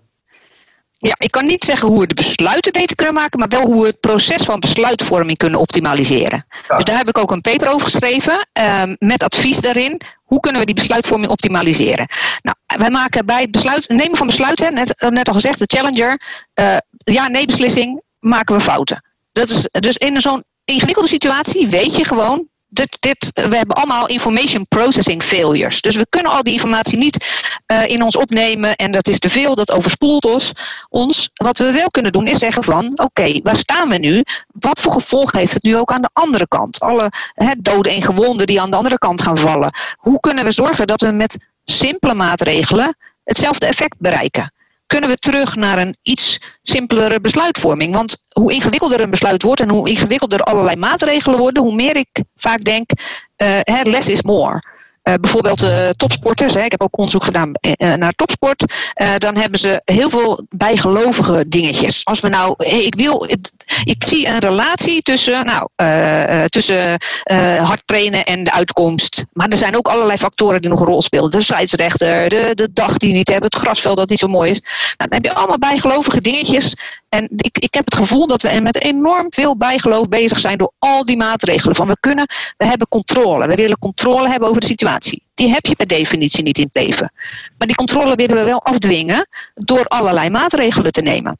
Nou, kijk eens welke maatregelen nu echt nuttig zijn. Moeten we die maatregelen nemen?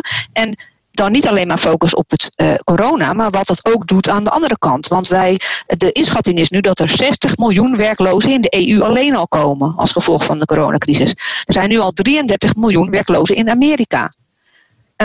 Hoe gaat dit verder? Dus hebben we dit allemaal over voor wat? Bereiken we het er ook mee? Dat is ook maar de vraag. Dus steeds al die vragen die ik stel, die zouden ook beleidsmakers zichzelf moeten stellen. En een van de technieken is bijvoorbeeld 5 keer waarom vragen. Dus als ze zeggen van we moeten dit doen. Waarom moeten we dit doen? Oké. Waarom is dit goed? Wat bereiken we daarmee? Dus steeds die vragen laten stellen. En ook juist iemand, als jij als team een besluit moet nemen en de overheid moet adviseren, in dat team ook mensen met een frisse blik zetten. Mensen die een andere expertise hebben.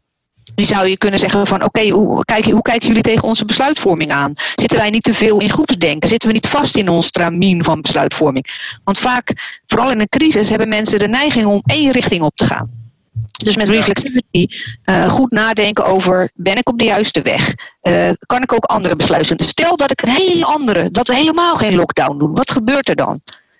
En dan al die informatie naast elkaar zetten. Een aantal scenario's naast elkaar zetten. Nou zeg ik niet dat dat niet gebeurd is, maar ik heb toch het gevoel dat daar toch niet helemaal iets goed is gegaan. Als je hoort wat wij nu allebei al vanuit de psychologische en vanuit de medisch-ethische hoek te berden brengen. Denk ik van, er is toch iets niet goed gegaan in die besluitvorming. En als zie jij vooruitgang bij een overheid? Zie jij versoepeling, vooruitgang, improvisatie bij de overheid in hun beslissingen? Improvisatie, hoe bedoel je? In de zin van, er zijn beslissingen gemaakt. Sommige zijn goed, sommige zijn fout. Bijsturen. Maar zie jij nu een soort van, oké, ze zijn nu inderdaad met gedragswetenschappers bezig. Er komen andere psychologen bij kijken. Het team wordt nu breder wat daarnaar kijkt. En ze maken nu betere beslissingen. Ik moet eerlijk zeggen dat ik niet zo'n zicht op heb wie nou met die besluitvorming bezig is, behalve dan het Outbreak Management Team. Ik vind het heel lastig. Ik weet ook niet wat voor wetenschappers ze erbij halen, wat die zeggen. Er is eigenlijk heel weinig zicht op hoe die besluitvorming loopt. Misschien dat ik niet voldoende heb gekeken hoor. Dat kan ook. Maar ik weet er gewoon niet zo heel veel vanaf hoe ze die beslissingen nu nemen. Ik weet wel, ik heb een paper gezegd wat je kunt doen tegen groepsdenken.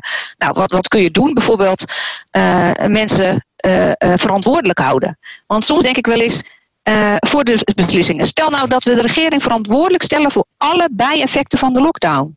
Want dat gevoel krijg ik van mensen die nu overlijden daardoor. Aan de andere kant. Mensen die hun baan kwijt zijn. Wie kunnen we daar verantwoordelijk voor houden? Nou, dat is niet helemaal duidelijk. Dus er moet heel duidelijk zijn wie is er verantwoordelijk voor de beslissing. Wie is er verantwoordelijk voor het proces. Dus je moet iemand verantwoordelijk maken voor het proces van besluitvorming. Je moet time-out nemen. Nou, dat gebeurt natuurlijk wel zo nu en dan. Maar ook even zeggen van, hé, wacht eens even. Zitten we niet op het verkeerde spoor?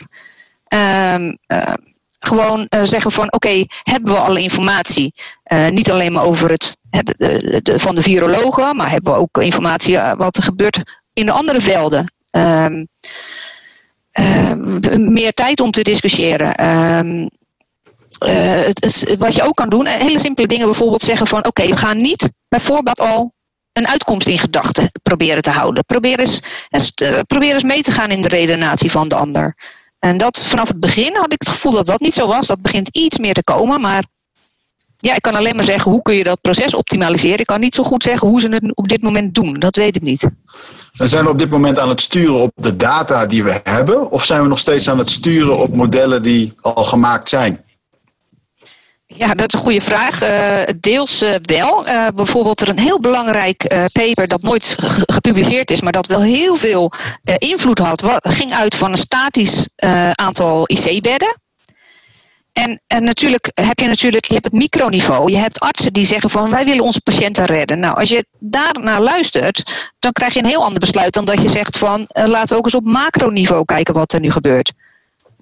Wat heeft dit voor gevolg op de langere termijn? Op de korte termijn red je misschien een paar mensen. Maar dat is nog onduidelijk. Omdat we ze ook natuurlijk vatbaarder maken juist voor die ziektes. Maar op de langere termijn krijgen we een enorme tsunami aan mensen die overlijden. Het wordt nu al ingeschat. Of eigenlijk al weken geleden was de inschatting dat het aantal mensen dat alleen al aan een hartaanval gaat overlijden. Groter wordt dan het aantal coronadoden. Als gevolg van minder behandeling. Bijvoorbeeld 50%. Het aantal mensen dat zich meldt met dit soort klachten is met 50% verminderd. Dat betekent niet dat het aantal klachten verminderd is, maar wel dat ze niet meer naar het ziekenhuis durven gaan. Het aantal mensen dat met een hersenaandoening zich meldt is ook met 50% afgenomen. En dat zijn alleen nog maar de echt ernstige dingen. Laat staan als jij een zere teen hebt of iets anders kleins, dat stel je ook allemaal uit. Erwin, mag ik jou dat vragen? Ik hoorde vanochtend op het nieuws dat andere infectieziekten zoals de influenza en ik weet niet wat er nog meer rondzweeft in deze lucht, dat daar inderdaad minder van was. Dat een positieve bijkomst was. Ja, dat is zo. Maar dat betekent ook dat je dus de immuniteit tegen die ziektes ook verlaagt. Hè? Dus het is heel goed voor je weerstand om blootgesteld te worden aan micro-organismes. En dus daar ook van, als iedereen maar met mondkapjes gaat lopen, ja, dan word je ook niet meer blootgesteld aan de gewone bacteriën. Die gewoon dus als we op een gegeven moment al die mondkapjes weer afdoen, kan het heel goed zijn dat we dan ineens weer vatbaarder zijn. En dus een maatregel ter bescherming kan wel eens contraproductief werken. Mooi dat er minder infectieziektes zijn, maar de meeste infectieziektes die mensen oplopen, zijn ook op zich wel weer, als je gezond bent van lijf en leden, heel goed om die eens een keer door te maken voor je immuniteit en je weerstand.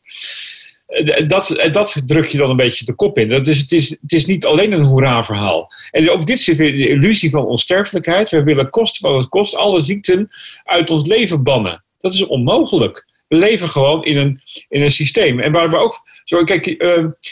Wat heel belangrijk bijvoorbeeld is je microbioom. Wij zijn een onderdeel, wij als mens, als lichaam, ben je een onderdeel van een heel ecosysteem van bacteriën, schimmels, virussen en andere micro-organismes.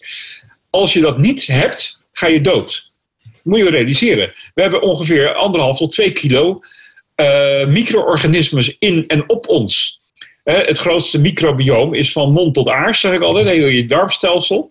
En dat de bacteriesoorten die daar voorkomen bepalen of je bepaalde ziektes wel of niet krijgt. En of je gezond bent, ja of nee. En ik ben een veganist, ik ben een plantenkouwer. Zo'n stakker die alleen maar planten koudt. Maar ik heb dus een totaal ander microbioom dan iemand die vlees eet. Want die heeft andere bacteriën nodig. En daardoor krijg je ook bepaalde ziekten. Die zijn ook gerelateerd aan bijvoorbeeld je voedsel. En dat wordt niet bepaald door het voedsel zelf, maar ook door dat microbioom wat je daar hebt. We hebben meer microbiomen. Onze luchtwegen is een groot microbioom. Onze huid is een groot microbioom. Bij de vrouwen is de vagina een heel belangrijk microbioom. We zien ook dat kinderen die geboren worden met een keizersnee of die vaginaal geboren worden, dat die een hele ander soort weerstand hebben. En dus een kind wat vaginaal geboren wordt, heeft veel minder last van allergieën, van astma. Allemaal lang onderzocht. Dus het is wel belangrijk dat het kind eventjes een minuut of 20 in het baringskanaal van de moeder zit. Want dan haalt ze het microbioom van de moeder, als die gezond is, krijgt ze daarbij binnen. Die wordt ingeademd, die komt op de huid terecht.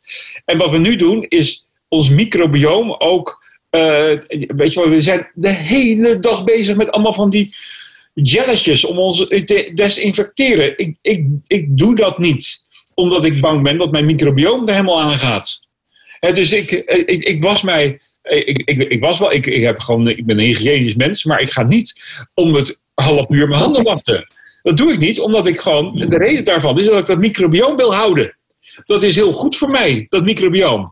Ik ben onderdeel van een ecosysteem.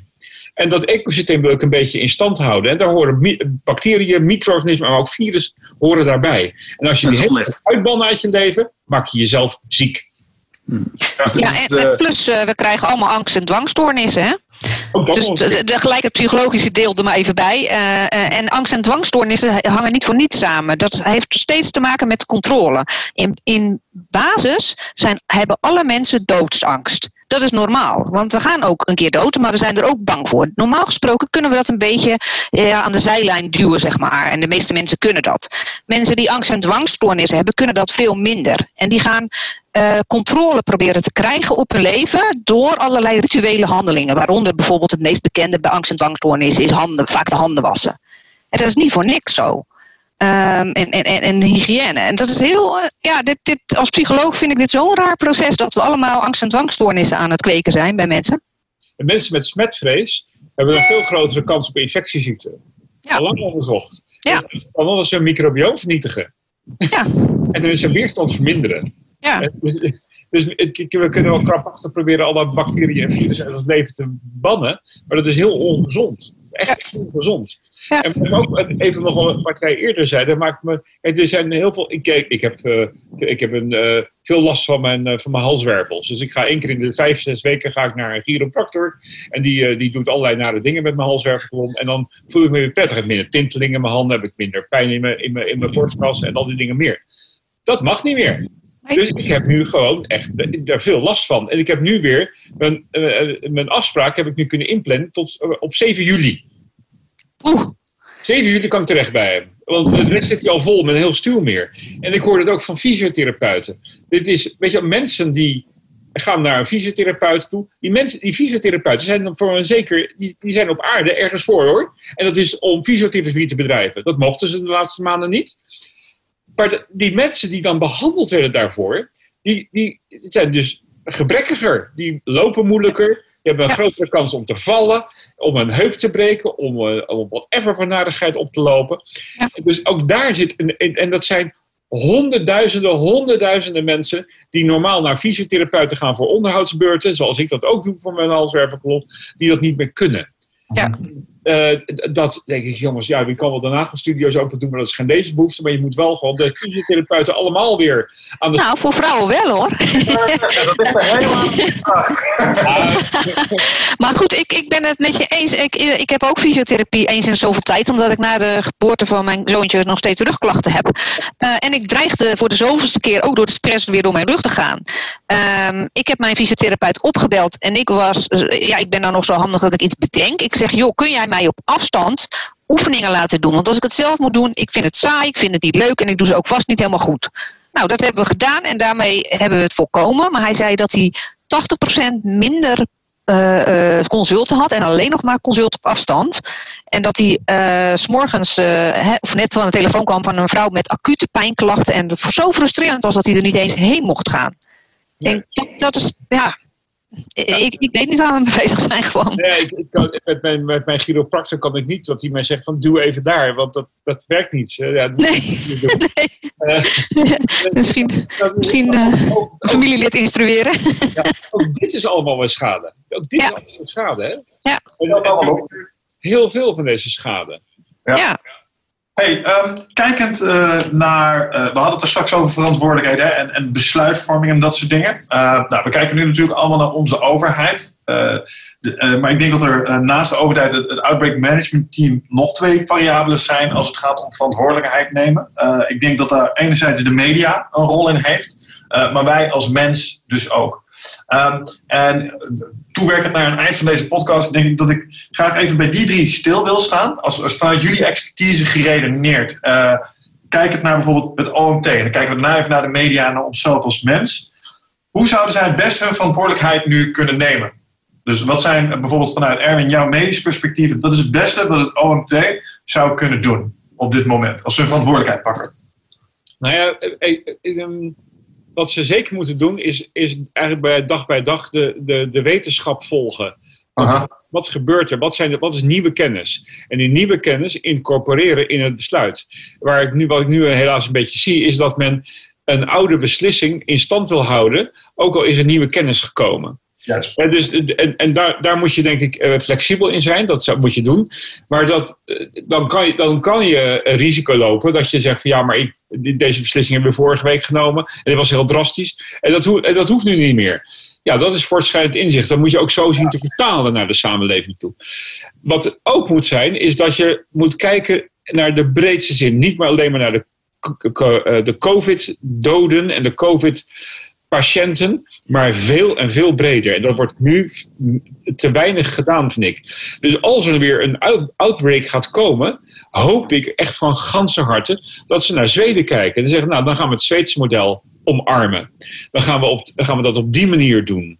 En niet weer in de lockdown die we zelf weer gedaan hebben. Dan geef je de samenleving ruimte om toch nog te kunnen overleven. En houd je verre van termen zoals van het 1,5 meter is het nieuwe normaal. Dan neem je alle hoop die mensen hebben mee weg. En een kleine ondernemer die dit hoort en die op de rand van het faillissement zit, die gaat zijn touw zoeken om zich op te knopen. Ja. Die denkt van, oké, 1,5 meter is het nieuwe normaal. Ik werk alleen maar binnen 1,5 meter. Dus mijn leven is over. Wat je moet zeggen, wat ze hadden moeten doen, is realiseren wat is normaal. Normaal is dat wij gewoon niet met die 1,5 meter maatregel hebben en de lockdown hebben. Dat is normaal. Dus dan moet je zeggen, deze lockdown is een tijdelijk abnormaal. Ja. En tijdelijk abnormaal, als je dat zegt, dan geef je hoop aan mensen naar de toekomst toe van het gaat een keer over en het komt weer terug naar normaal. Ja. Nou, dat zijn dingen die ze zouden moeten doen wat mij betreft. Maar daar zijn ze nogal halstarrig in, vind ik. Duidelijk. Ja. Dat ben ik met je eens inderdaad. En wat ik wel vind is dat ze continu op microniveau kijken. Dus te kijken van, er zijn weer meer doden. En een soort stuipreflex, we moeten weer die lockdown doen. Dus wat je moet doen is, neem een dapper standpunt in en zeg die lockdown gaan we opheffen, maar niet meer opnieuw instellen. Want dat hoop wegnemen van mensen of die angst in stand houden dat er weer tot een lockdown komt. Niemand durft meer toch een bedrijf te starten nu. Nee. De hele jeu, de hele rek, alles gaat uit de maatschappij. Dus ja, ik denk eigenlijk, je moet je besluitvorming optimaliseren. Je moet niet op microniveau kijken. Niet dreigen dat zodra er weer een virusje komt waar we of weer een opleving van het virus komt, dat we gelijk weer hop in die lockdown schieten. Want dat hangt een soort zwaard van Damocles boven de samenleving nu. Ja. En ik denk tegen het angstvirus, want ik denk dat er meer een angstvirus is. Want jij en ik en iedereen heeft gemiddeld 95% kans om te overleven, zelfs als je het krijgt. Dus dat is gewoon de cijfers van RIVM die ik gelezen heb. Dus het verschilt 1 of 2% per leeftijdsgroep. Ik denk dat de enige remedie tegen dit angstvirus is gezond verstand. Laten we gewoon terugkeren naar gezond verstand. Denk gewoon na van, ja... Klinkt als goede kansen, 95% in dat opzicht. Dus in dat opzicht is het één doel al bereikt. Ik voel me daar inmiddels beter over. Gelukkig. Als je die lijn doortrekt naar de media en je kijkt naar hoe zij nu de invloed, van invloed zijn op het besluitvormingsproces. Wat kunnen zij per vandaag beter gaan doen wat jullie betreft? Michaéla? Oh, stop alsjeblieft met al die doden te melden. Om de minuut krijg ik een berichtje binnen van zoveel meer doden. Ik word er helemaal akelig van. 80% of meer van het nieuws gaat daarover. Ik vind het een zeer kwalijke rol die de media hierin speelt. Ja. En misschien niet bewust. Misschien bieden ze alleen maar wat mensen willen horen. Maar alsjeblieft, laten we ook weer gewoon nieuws horen. En laat in ieder geval de mensen die eronder lijden ook een beetje aan bod komen. Want dat... wordt volledig ondergesneeuwd. Een enorme groep mensen die hier zoveel onder lijden. Daar staat de spotlight niet op. Mm-hmm. Erwin, ik zie jou dit volmondig beamen. Ja, dat is zo. Ik heb me van begin af aan aangeërgerd aan dat ronkende getal van ook vandaag weer 130 corona-slachtoffers. Een slachtoffer ben je als je op straat loopt en je krijgt een bijl in je hoofd. Dan ben je of er valt een meteoriet op je hoofd. Ja. Of iets. Dan ben je een slachtoffer. Je kan geen slachtoffer zijn van een ziekte. Dat is niet zo. En zeker niet als je oud bent. Dus stop daar onmiddellijk mee. Want we melden ook niet dat er per dag gewoon 100 mensen misschien wel doodgaan aan de gevolgen van het roken. Vandaag weer 100 sigaretten doden in Nederland. Het zou wel goed zijn om dat te melden, vind ik. Wel, maar dan moet je gewoon een hele lange lijst van allemaal... Van deze vandaag, we gaan ongeveer tussen de 400 en 500 mensen per dag dood in Nederland. Dat is een feit. Nou, geef dan maar, als je als media moet je dan... Dat doen we nooit. Ook weer heel bijzonder is wel... Wij hebben als intensive care ben je gewoon eigenlijk... Ben je een hele rare vorm in de geneeskunde. Hè? Dus daar wordt heel weinig over gesproken. Heel weinig over bekend. Nu ineens zijn we daar ineens wel bekend. En werkelijk nog nooit in zolang intensive care... Intensive care's bestaan vanaf 1975 ongeveer in Nederland... is er nog nooit in de media gezegd... er liggen vandaag... 400 patiënten op de intensive care. Dus nu gaan ze die twee getallen naast elkaar zetten. Er liggen nu 420 mensen met COVID-19 op de IC. Maar ook 530 mensen niet COVID op de IC. Dat hebben we nog nooit gedaan. Waarom zouden we dat willen weten? Stop daarmee met die onzin. Ja. Weet je, niet interessant allemaal. Dat geeft zoveel onrust. Zoveel onrust. En die getallen... kloppen niet. Ook van de percentages die eraan verbonden worden. Er wordt er gezegd, ja, maar het overlijdenspercentage aan COVID is zoveel procent. Want zoveel mensen zijn doodgegaan ten opzichte van het aantal mensen die positief zijn gevonden na het testen. Dat klopt helemaal niet, want je hebt maar een selectie getest. Als je dus zegt, van, nou, we hebben 17 miljoen mensen getest. En daar komt een bepaald percentage uit voort van dat mensen iets hebben. En dan ga je doden aantal daarop afzetten. Dan blijkt dat statistisch helemaal weg te vallen ergens helemaal in de diepte. Hoe kleiner je groep van waar je het mee gaat vergelijken, hoe groter het andere groep is natuurlijk. Hè? En dan gaat als die groep groter wordt, gaat daarom heeft Duitsland minder coronadoden. Ja. Percentueel gezien. Ja, dat is wel zo testen veel meer. Ja, hou op met die getallen te noemen. Ja, ook daar zijn al een paar artikelen over verschenen. Hè? Een Duitse collega... Een Israëlische collega, die hebben allemaal artikelen gepubliceerd over ook voor statistical fallacies. Die zijn bekend uit de psychologie. Mensen kunnen helemaal niet omgaan met statistiek. Zelfs ik niet, en terwijl ik er toch echt voor doorgeleerd heb. Michaéla, mag ik jou een vraag stellen over wat doet... we hebben natuurlijk onze vrijheid van meningsuiting. Wat is het gevolg van zichtbare censuur die we nu zien? Online? Ja, die vraag is heel lastig te beantwoorden. Wat wel zo is dat... kijk, ik kan vanuit de psychologie zeggen... ik weet niet wat er achter de schermen gebeurt. Welke berichten er weg worden gehaald en dat soort zaken. Wat ik wel het gevoel heb... is in zo'n crisissituatie komen er allemaal processen naar boven. We moeten iets doen. Oké, we gaan iets doen. We gaan heel veel doen. Dat is de goede weg. En als jij durft te beweren dat dat niet de goede weg is... dan de boodschapper van het slechte nieuws... Hè, of de minderheid, die wordt vaak... klokkenluiders. We zijn nu de klokkenluiders misschien wel van de samenleving. Nou, we weten dat klokkenluiders die worden ontslagen. Die krijgen allemaal boze mensen over zich heen. Bijvoorbeeld, ik heb berichten op Facebook gezet die anders zijn dan mainstream. Familieleden hebben mij ontvriend op Facebook. Dat gebeurt gewoon. En sommigen gaan wel de discussie aan. Dat vind ik dan wel altijd fijn, dat ze dat in ieder geval doen. Dat is eigenlijk waar de wijsheid vandaan komt uiteindelijk. Als ze met elkaar in discussie mogen gaan. Ja, ik denk dat sommigen het gewoon heel vervelend vinden. Want als jij gelooft dat je goed bezig bent, dat de overheid de goede beslissingen neemt, dan is het heel vervelend als er steeds iemand zegt van, maar is dat wel zo? Klopt dat wel? Ja. He, dat nare stemmetje dat je misschien zelf ook in je hoofd hebt, dat ook nog eens door een hoogleraar Behavior and Performance Management wordt bevestigd. Ja. Nou, mij stelt dat gerust juist. Dan denk ik, yes, ik ben niet de enige. Ja, ik ben blij dat te horen. De vrijheid van meningsuiting, voor mijn gevoel mag het nog steeds, maar ja, protesteren wordt lastig. Ik vond het juist ook heel paradoxaal dat er allerlei demonstraties plaatsvonden in Amerika, in Duitsland, ook in Nederland overigens, met of zonder 1,5 meter afstand. Ik denk, ja, je wilt COVID bestrijden en dan komen er massademonstraties tegen de lockdown. Mm. Dat vond ik ook wel paradoxaal allemaal. Ja, nou, daar heb ik nog wel een vraag over aan Erwin. Misschien vanuit je medische achtergrond. Je hebt natuurlijk, er zijn een boel dingen voorbij gekomen vanuit de conspiratiehoek als het ging om corona, COVID, de combinatie met 5G, al dat soort dingen. En in principe vind ik dat je alles moet kunnen delen en bespreken. Maar ergens op een gegeven moment zou je ook kunnen zeggen dat dat soort berichtgeving het vertrouwen in bovenliggende instanties erodeert en dat soort dingen. En dat ze daarom misschien baldadig recalcitrant sommige dingen juist wel of niet doen. Hoe heb jij daar vanuit vanuit je medische achtergrond naar gekeken? De beweringen die plots naar boven kwamen. En denk je dat dat een positief of negatief effect heeft gehad op hoe dit zich ontwikkeld heeft? Ja, ik heb er altijd naar gekeken met een heel kort woord van 5 letters en dat is onzin.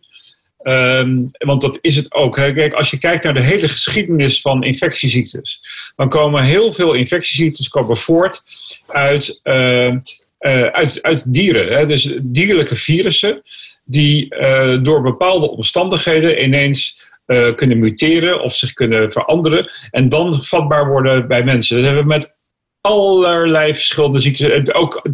Dus ook HIV en MERS en SARS en heel veel andere ziektes komen daaruit voort.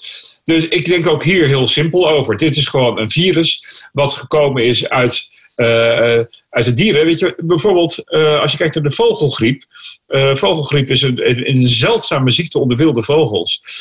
Bij watervogels. Het komt bij watervogels voor. Nou, die watervogel die poept dat in het water. En als er toevallig een andere eend langskomt, dan kan die dat ook krijgen. Dus dat blijft heel erg beperkt. En zodanig beperkt dat het niet massaal voorkomt. Op een gegeven moment wist dat virus, dat wist zich te muteren naar landvogels, naar kippen. Nou, wat doen we met kippen? Die zetten we met 100.000 heel dicht bij elkaar. Mm-hmm. Ja, niet verbaasd staan dat dan ineens vogelgriep echt wel een dingetje wordt. Ja. En gevaarlijk wordt voor de mens. Dat mensen dat kunnen krijgen. Zo muteren virussen zich. En zo heb ik ook hiernaar gekeken. Ik geloof helemaal geen ene moer van 5G en van allerlei andere obscure ideeën. Ik hou me er ook niet zo mee bezig. Het is misschien wel dan een complot van die kippen. Dat zou dan wel kunnen. Nee, het is geen complot. Nee. Dat was een grapje, Erwin.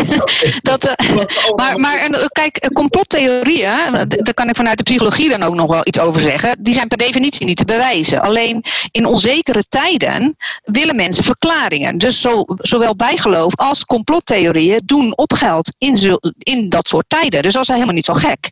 Nou, dus als je kijkt, de meeste infectieziekten die de laatste 100 jaar de mensen wel bereikt hebben, met name de virale ziekten, de nieuwe virale ziekten, die vroeger niet bestonden, die komen voort uit de vleesindustrie. En ik preek niet omdat ik nou veganisme daarvoor, helemaal niet. Maar dat is wel iets wat we graag willen. Dus als je dan zegt, van ja, dit is een effect van dat wij onze biomassa aan vleesdieren is vele, vele malen groter dan de biomassa aan wilde dieren op aarde, omdat we dat elke dag willen eten. Ja, dat is een gevolg daarvan, dat we virussen krijgen. Dat is ook een onwelkome boodschap. Want dan denk je, ja, wacht even, maar ik wil wel gewoon biefstuk blijven eten. Dus Die theorie geloof ik dan maar niet. Ja. Dan gooi ik dat overboord. Zo'n logische verklaring gooi ik dan liever overboord, omdat ik dan graag... Weet je, dat doe je natuurlijk. Hè, als je zegt van ja, maar... Dat is cognitieve dissonantie natuurlijk. Je wilt vlees eten, maar dat heeft ook nadelige gevolgen. Ja, dat kan ook hebben. Ja. Maar dan kun je ook zeggen, kunnen we daar iets aan doen? Hè? Kunnen we, ik hou zelf wel van een stukje vlees, maar ik ben heel graag bereid minder te eten. Want dat heb ik helemaal niet nodig als mens. En ik heb wel het gevoel dat ik iets nodig heb, maar niet zo verschrikkelijk veel. Nee, de wereld wil dat liever niet. Ja? Dus het economische belang van de vleesindustrie is heel groot. En de behoefte, de fysieke behoefte van mensen om vlees en zuivel te eten is ook heel erg groot. Dus dat gaan we nooit opofferen om deze infectieziektes uit de wereld te krijgen. Nooit. Nee, dat is goed. Nou ja, we kunnen wel kijken naar andere opties. Hè? Dat denk ik dan altijd. Er zijn altijd andere mogelijkheden die we kunnen doen. Wat ik nog wel wil zeggen is dat dit voor mijn gevoel de antivaccinatiebeweging erg in de kaart speelt. En dat vind ik jammer. Ik heb niks tegen de antivaccinatiebeweging, wel in zoverre dat ik denk van je moet bij de feiten blijven. En wat ik vind is dat wel de overheid te veel de argumenten van die beweging genegeerd heeft. Of gewoon zoveel mogelijk heeft geprobeerd ze te negeren. Maar doordat we steeds over dat vaccin praten. En ook gepraat wordt over het feit dat dat misschien verplicht gaat worden. Dan speel je natuurlijk een aantal groepen enorm in de kaart. En de vraag is, wil je dat?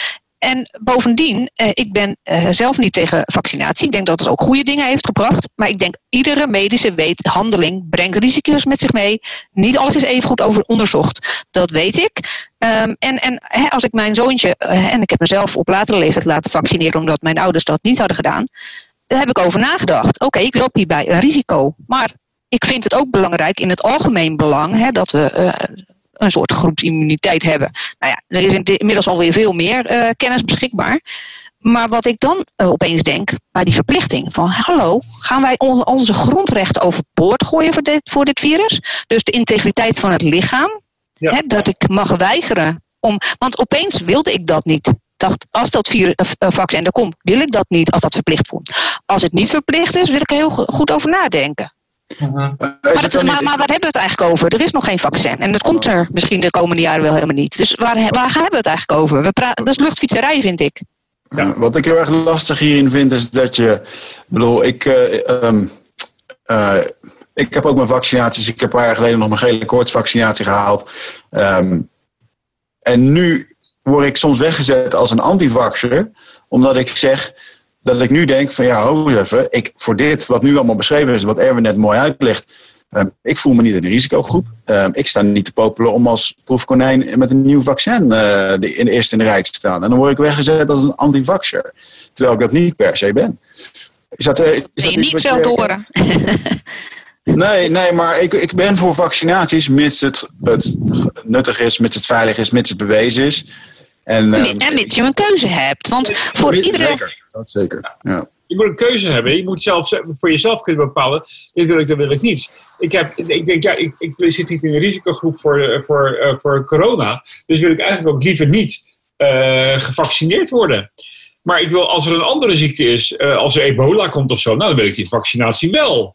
Graag. Dan is het graag hebben. Weet je? Dan is die er al? Maar ik wil die afweging maken. En dus ik wil zelf de autonome afweging maken. Wil ik het wel of wil ik het niet? Op mijn eigen argumenten. En dus ook dat nu dat er allerlei bedrijven ineens allemaal warmtedetectiepoortjes aan de ingang gaan zetten. Weet je, jij hebt 37,9 lichaamstemperatuur. We kunnen je niet zeggen dat je niet mag werken, maar... Nou, dan krijg je wel een stigma. Weet je, en dat is ook een aantasting van je lichamelijke integriteit. Ik wil niet dat de wereld weet op welke lichaamstemperatuur ik heb. Dat is voor mij afblijven. Weet je? Ik ben het wel de laatste tijd bij gaan houden sinds corona. En toen bleek dat mijn... dat schommelt erg, maar mijn hoogste gemeten lichaamstemperatuur is 35,5. En in de helft van de gevallen zei mijn thermometer dat ik niet kon meten. Zo laag was het. 34,1 was het laagste. Je bent een reptiel. Ja. Klopt. Ik ga daarom altijd graag in de zon zitten. Ja. Maar nou weet ik waarom. Ik ben een coole kikker. Ja, dat kan natuurlijk ook. Ik heb ook nog zo vaak met een thermometer in mijn kont gestaan als de afgelopen 8 weken. Je hebt ook van die dingen die veel makkelijker zijn, hè? Ik heb het inmiddels ook aangestapt. Nee, maar... Ja. Ja, helder verhaal. Maar dat vaccin, denk ik ook, daar is zo'n focus weer op. He, weer die focus op één, maar medicijn. He. Er was een huisarts in Groningen, die had, was in Brabant volgens mij. He. Die had een medicijn, he, dat, als je dat vroeg gaf in het hele proces, dan hielp dat veel van zijn patiënten. Hij was zo aardig om dat online te zetten en onmiddellijk werd dat verboden door de inspectie. Maar goed, de medicijnen en... De andere belangrijkste is gewoon je immuunsysteem boosten. Maar we doen het precies andersom. Dus dat is echt een beetje wat ik noem de coronaparadox. Ja. Nou, misschien brengt ons dat ook wel een klein beetje bij het laatste stukje van de verantwoordelijkheid nemen. Als je dan kijkt naar wat kun je nu op dit moment binnen de maatregelen als burger het allerbeste doen. Wat jullie betreft. Ik denk enerzijds dit beluisteren dat we druk moeten blijven uitoefenen op maatregelen die zo worden opgelegd. Dus we moeten kritische vragen blijven stellen. Ik denk dat je enerzijds ook aan je eigen fysiek, je kunt je immuunsysteem op allerlei manieren prachtig ondersteunen. Dus ik denk dat je daar ook iets moet doen. Misschien hebben jullie daar ook nog aanvullingen op of verduidelijkingen in. Dus Michaéla, hoe ziet jij dat? Als gemiddelde burger, nu zit je thuis, je beluistert dit. Wat is je optimale handelingspatroon momenteel? Terug naar het normale leven. Zo snel mogelijk. Het probleem alleen is dat we weten uit die psychologische experimenten dat zo'n 70% van de mensen gehoorzaamt. Maar stel nou dat mensen dat niet doen. Dat je massaal zegt van ik ga gewoon aan het werk. Hè, en ik wil niet oproepen tot wetsovertredingen. Maar volgens mij is het niet vastgelegd in de wet dat we 1,5 meter moeten houden. Is niet vastgelegd dat we geen feestje thuis mogen geven. Er wordt in Groningen een kapsalon opgerold. Alsof het een drugshol is. Ja, omdat hij daar mensen aan het knippen was. Wat een misdaad. Ja, 4000 euro boete. Ik snap daar echt helemaal niets van. Dit had je toch niet voor kunnen stellen een paar maanden geleden. Dan had je me uitgelachen als ik gezegd had dat dit zou gaan gebeuren. Ja, dat ging heel snel ineens. Dat klopt. Oké, Erwin, hoe zie jij dit? Nou ja, ook mijn grote streven is, we moeten echt gewoon weer terug naar wat wij normaal vonden in het leven. Want dat heeft ons heel veel goeds gebracht. Dat is niet voor niks als normaal geworden. En zeker in onze sociale contacten. En weet je, probeer, als je leeft binnen de maatregelen, probeer dan voor jezelf te redeneren. Moet ik nou werkelijk zo hufterig zijn naar andere mensen toe? Want dat maakt dus gewoon een lelijke wereld buiten. En dat hoeft niet. Je hoeft niet te schelden en je hoeft niet te roepen naar andere mensen omdat zij te dicht in jouw straal staan, wat dat betreft. Wees een beetje realistisch erin. En bewaak gewoon echt wel je sociale contacten. Ik heb diverse van mijn dierbare vrienden ben ik gewoon blijven zien. Vanaf het allereerste begin. We hebben goede afspraken over gemaakt. Word je een beetje ziekig of narig of zo, dan blijven we gewoon thuis. Maar anders gewoon niet. En we zijn allemaal niet eraan dood gegaan. We zijn gewoon helemaal niet ziek geworden daarvan. En we knuffelen elkaar en we omhelzen elkaar en we zoenen elkaar en er is niks gebeurd. Weet je, en ik zie dat wel wat mensen dat helemaal uitsluiten. Hè? Dus helemaal geïsoleerd gaan zitten, dat is gewoon niet gezond voor je. Dat is echt niet gezond. Denk een beetje na wat je aan het doen bent. En ik vind ik zag vanmorgen langskomen dat bijna 10.000 boetes zijn uitgedeeld voor overtredingen van die 1,5 meter in Nederland. Dat doet ook wat in hoofden met mensen. Als jij dus gewoon evolutionair bepaald normaal gedrag vertoont, bij elkaar willen zijn, dat je daarvoor beboet wordt, zelfs zodanig dat je als een misdrijf een strafblad kan krijgen. Dat doet iets met je. Als jij dus een strafblad hebt gekregen en dus later bij sollicitatie wordt er gekeken, je was niet zo... als er nog banen zijn, Erwin. Als er nog banen zijn, ja. Maar dan kan je... Dat heeft iets heel naars, doet dat in hoofden met mensen. Ja. Dus, iets wat we 3 maanden geleden verwelkomden en gewoon zeggen, dit is heel goed dat je doet. Je zou eens wat meer bij elkaar moeten gaan zitten. Weet je, kom eens een keertje van je eiland af. Zeggen we een maand daarna, ik ga jou €390 boete daarvoor geven. Ja. Dat wordt heel ingewikkeld. Dat doet rare dingen in hoofden. Dus ik vind ook dat de overheid zich daar is moeten realiseren van, willen we dat nou werkelijk wel? Ik denk dat je mensen corrigeert op straat. Dat je zegt, nou, weet je wel dat mensen, dat BOA's zeggen, nou, jullie lopen heel dicht bij elkaar, gaan ze wel uit elkaar zitten. Maar gaan geen studenten die in hetzelfde huis wonen allemaal een boete van €390 zitten, omdat ze buiten het huis zitten. Rot op de hoop. Weet je, dat gaat echt te ver. Ja.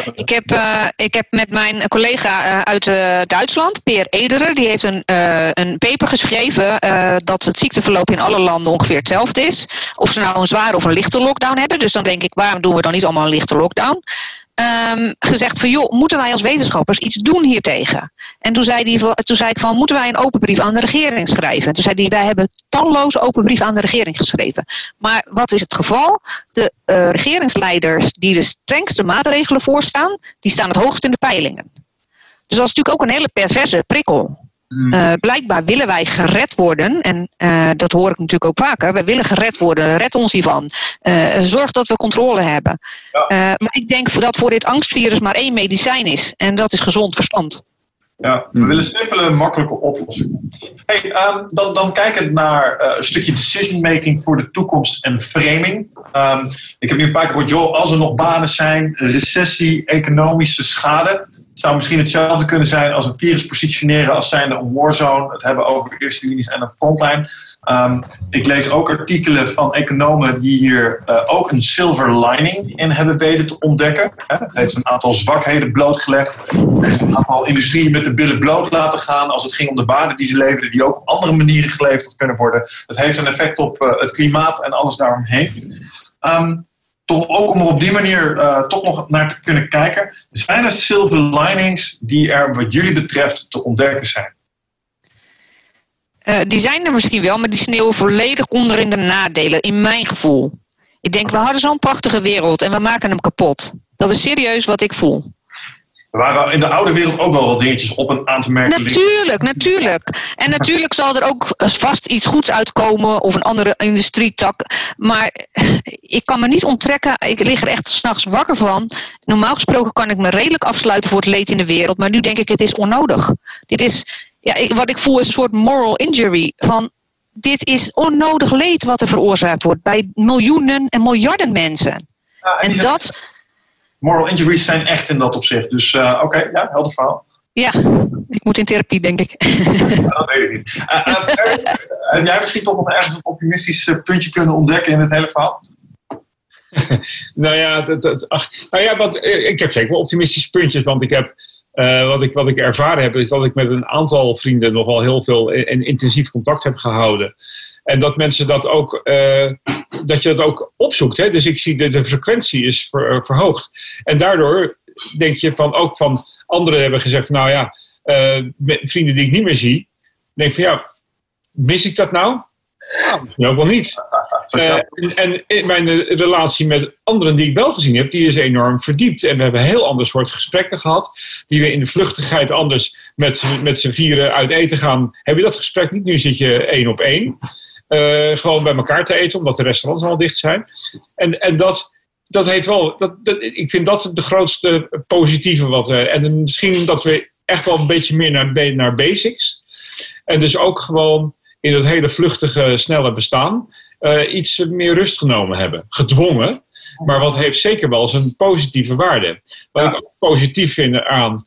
vind ik ook wel dat ik echt gerust... Kijk, het is ongekend dat we mondiaal een experiment kunnen doen om te kijken wat is de veerkracht van de natuur. Door gewoon zeggen, we gaan geen vliegtuigen meer laten vliegen, we gaan geen verkeer, alles, al die dingen. Binnen 2-3 weken resette de natuur zich. Ook prachtig om te zien. Dat hadden we nooit kunnen alterneren. Dit is echt een bijeffect ervan. Maar je denkt, nou, de veerkracht, als wij als homo sapiens een keertje uitsterven op aarde, omdat we onszelf helemaal kapot gemaakt hebben, dan zal de natuur, als die er nog is, die reset zich binnen 2-3 weken weer. Vind ik een geruststellende gedachte. Ik had het over optimisme, niet over nihilisme. Waarom is homo sapiens nou zo belangrijk? Helemaal niet. Dat is wel waar. En zonder deze crisis had ik jou niet leren kennen, Erwin. Dat is dan ook een... Een voordeel. Wat ik wel ook wil meegeven is, in elke crisis heb je coping styles. Hè? Dus hoe ga je ermee om als mens? Nou, sommige mensen zullen naar de drank grijpen, sommigen naar drugs, sommigen zullen medicijnen nemen. Die zullen allerlei zich helemaal terugtrekken. Maar ga voor functionele coping.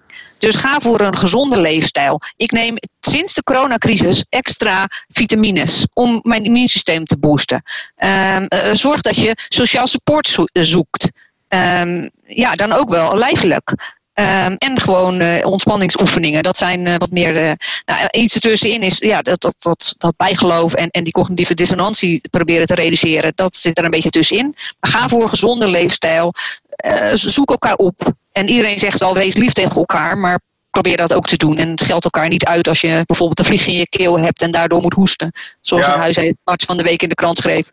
Niet de hypochondries. Alright. En Wiggert... spiritueel leider van velen, de opperbachman in de Eindbazen studio. Hoe heb jij dat bekeken? Heb jij nog een silverlining kunnen ontdekken? Nou, ik deel wel een beetje de mening met Michaéla dat het onder wordt gesneeuwd door gaande is. En wat ik wel heel mooi vind, is dat ik wel zie dat er een hele hoop gordijnen omhoog of opzij worden getrokken. Waardoor er een hele hoop zichtbaar wordt, wat je zelf al zei, wat niet klopt. Of waar mensen vragen over gaan stellen. Dus ik heb wel een idee. Het zet mensen ook heel erg aan het denken. En ik denk daarom goed dat er lekker over gediscussieerd wordt. En dat die meningen uitgewisseld worden. En ik predik natuurlijk altijd ontzettend. Jongens, mensen spenderen eens wat meer tijd alleen. Maar dan bedoel ik meer dat mensen zichzelf... Niet zoveel hoor. Maar ik heb nu inderdaad ook ondervonden dat het op deze manier niet gezond is. Maar het belangrijkste wat ik mensen daar nu in meegegeven is... je kan je druk maken over alles wat er in de wereld gebeurt. Van de vaccinaties tot en met het niet zien, het virus, et cetera. Maar de allerbelangrijkste vraag hierin is... wat wil jij straks? En wat is belangrijk voor jou? Dus hoe zie jij dan je eigen gezondheid? Hoe zie jij... dat de gezondheidszorg straks voor jou moet werken. Hoe zie jij het met je werk of met je baan? En probeer je daarop te focussen, want dat is eigenlijk het enige waar je echt controle op hebt. En als je daar een goed gefundeerde mening kan onderbouwen, dan denk ik dat we met z'n allen de juiste kant op streven. Ja, mooi. Top. En dan mag jij me afsluiten met jouw vier. Sympathiek. Wat ik denk dat er gebeurd is... en wat ik wel een mooie ontwikkeling denk ik vind... ook al was die pijnlijk en zit er een prijskaartje aan... is dat iedereen een soort van diezelfde slow-mo psychedelische trip heeft doorgemaakt. En sommige dingen hebben we nu met z'n allen gezien... en die kunnen we niet ontzien. Zoals bijvoorbeeld de veerkracht van moeder natuur. We hebben nu het effect gezien... wat onze overmatige CO2-uitstoot heeft. Je kan het letterlijk zien. In een tijdspanne van een paar weken zien we het effect... wat we hadden hierop. Er zijn bepaalde gebouwen in India. Ineens kun je de Himalaya's weer zien. Die je echt jaren niet kon zien omdat er overal smog was. We hebben het nu gezien. We kunnen het niet ontzien. En we hebben ook gezien dat sommige dingen prima door kunnen draaien. Ook al doe je dat gewoon niet op locatie. Dus ik denk dat we nu ook wel een aantal besluiten durven te gaan nemen. En moeten gaan nemen. Omdat je kan het niet meer negeren. Die er ook voor gaan zorgen dat we misschien duurzamer omgaan met onze planeet. Omdat we gewoon zien wat voor een effect onze economie op de oude manier in stand houden met zich meebracht. En dat was nodig om tot op dat punt te komen.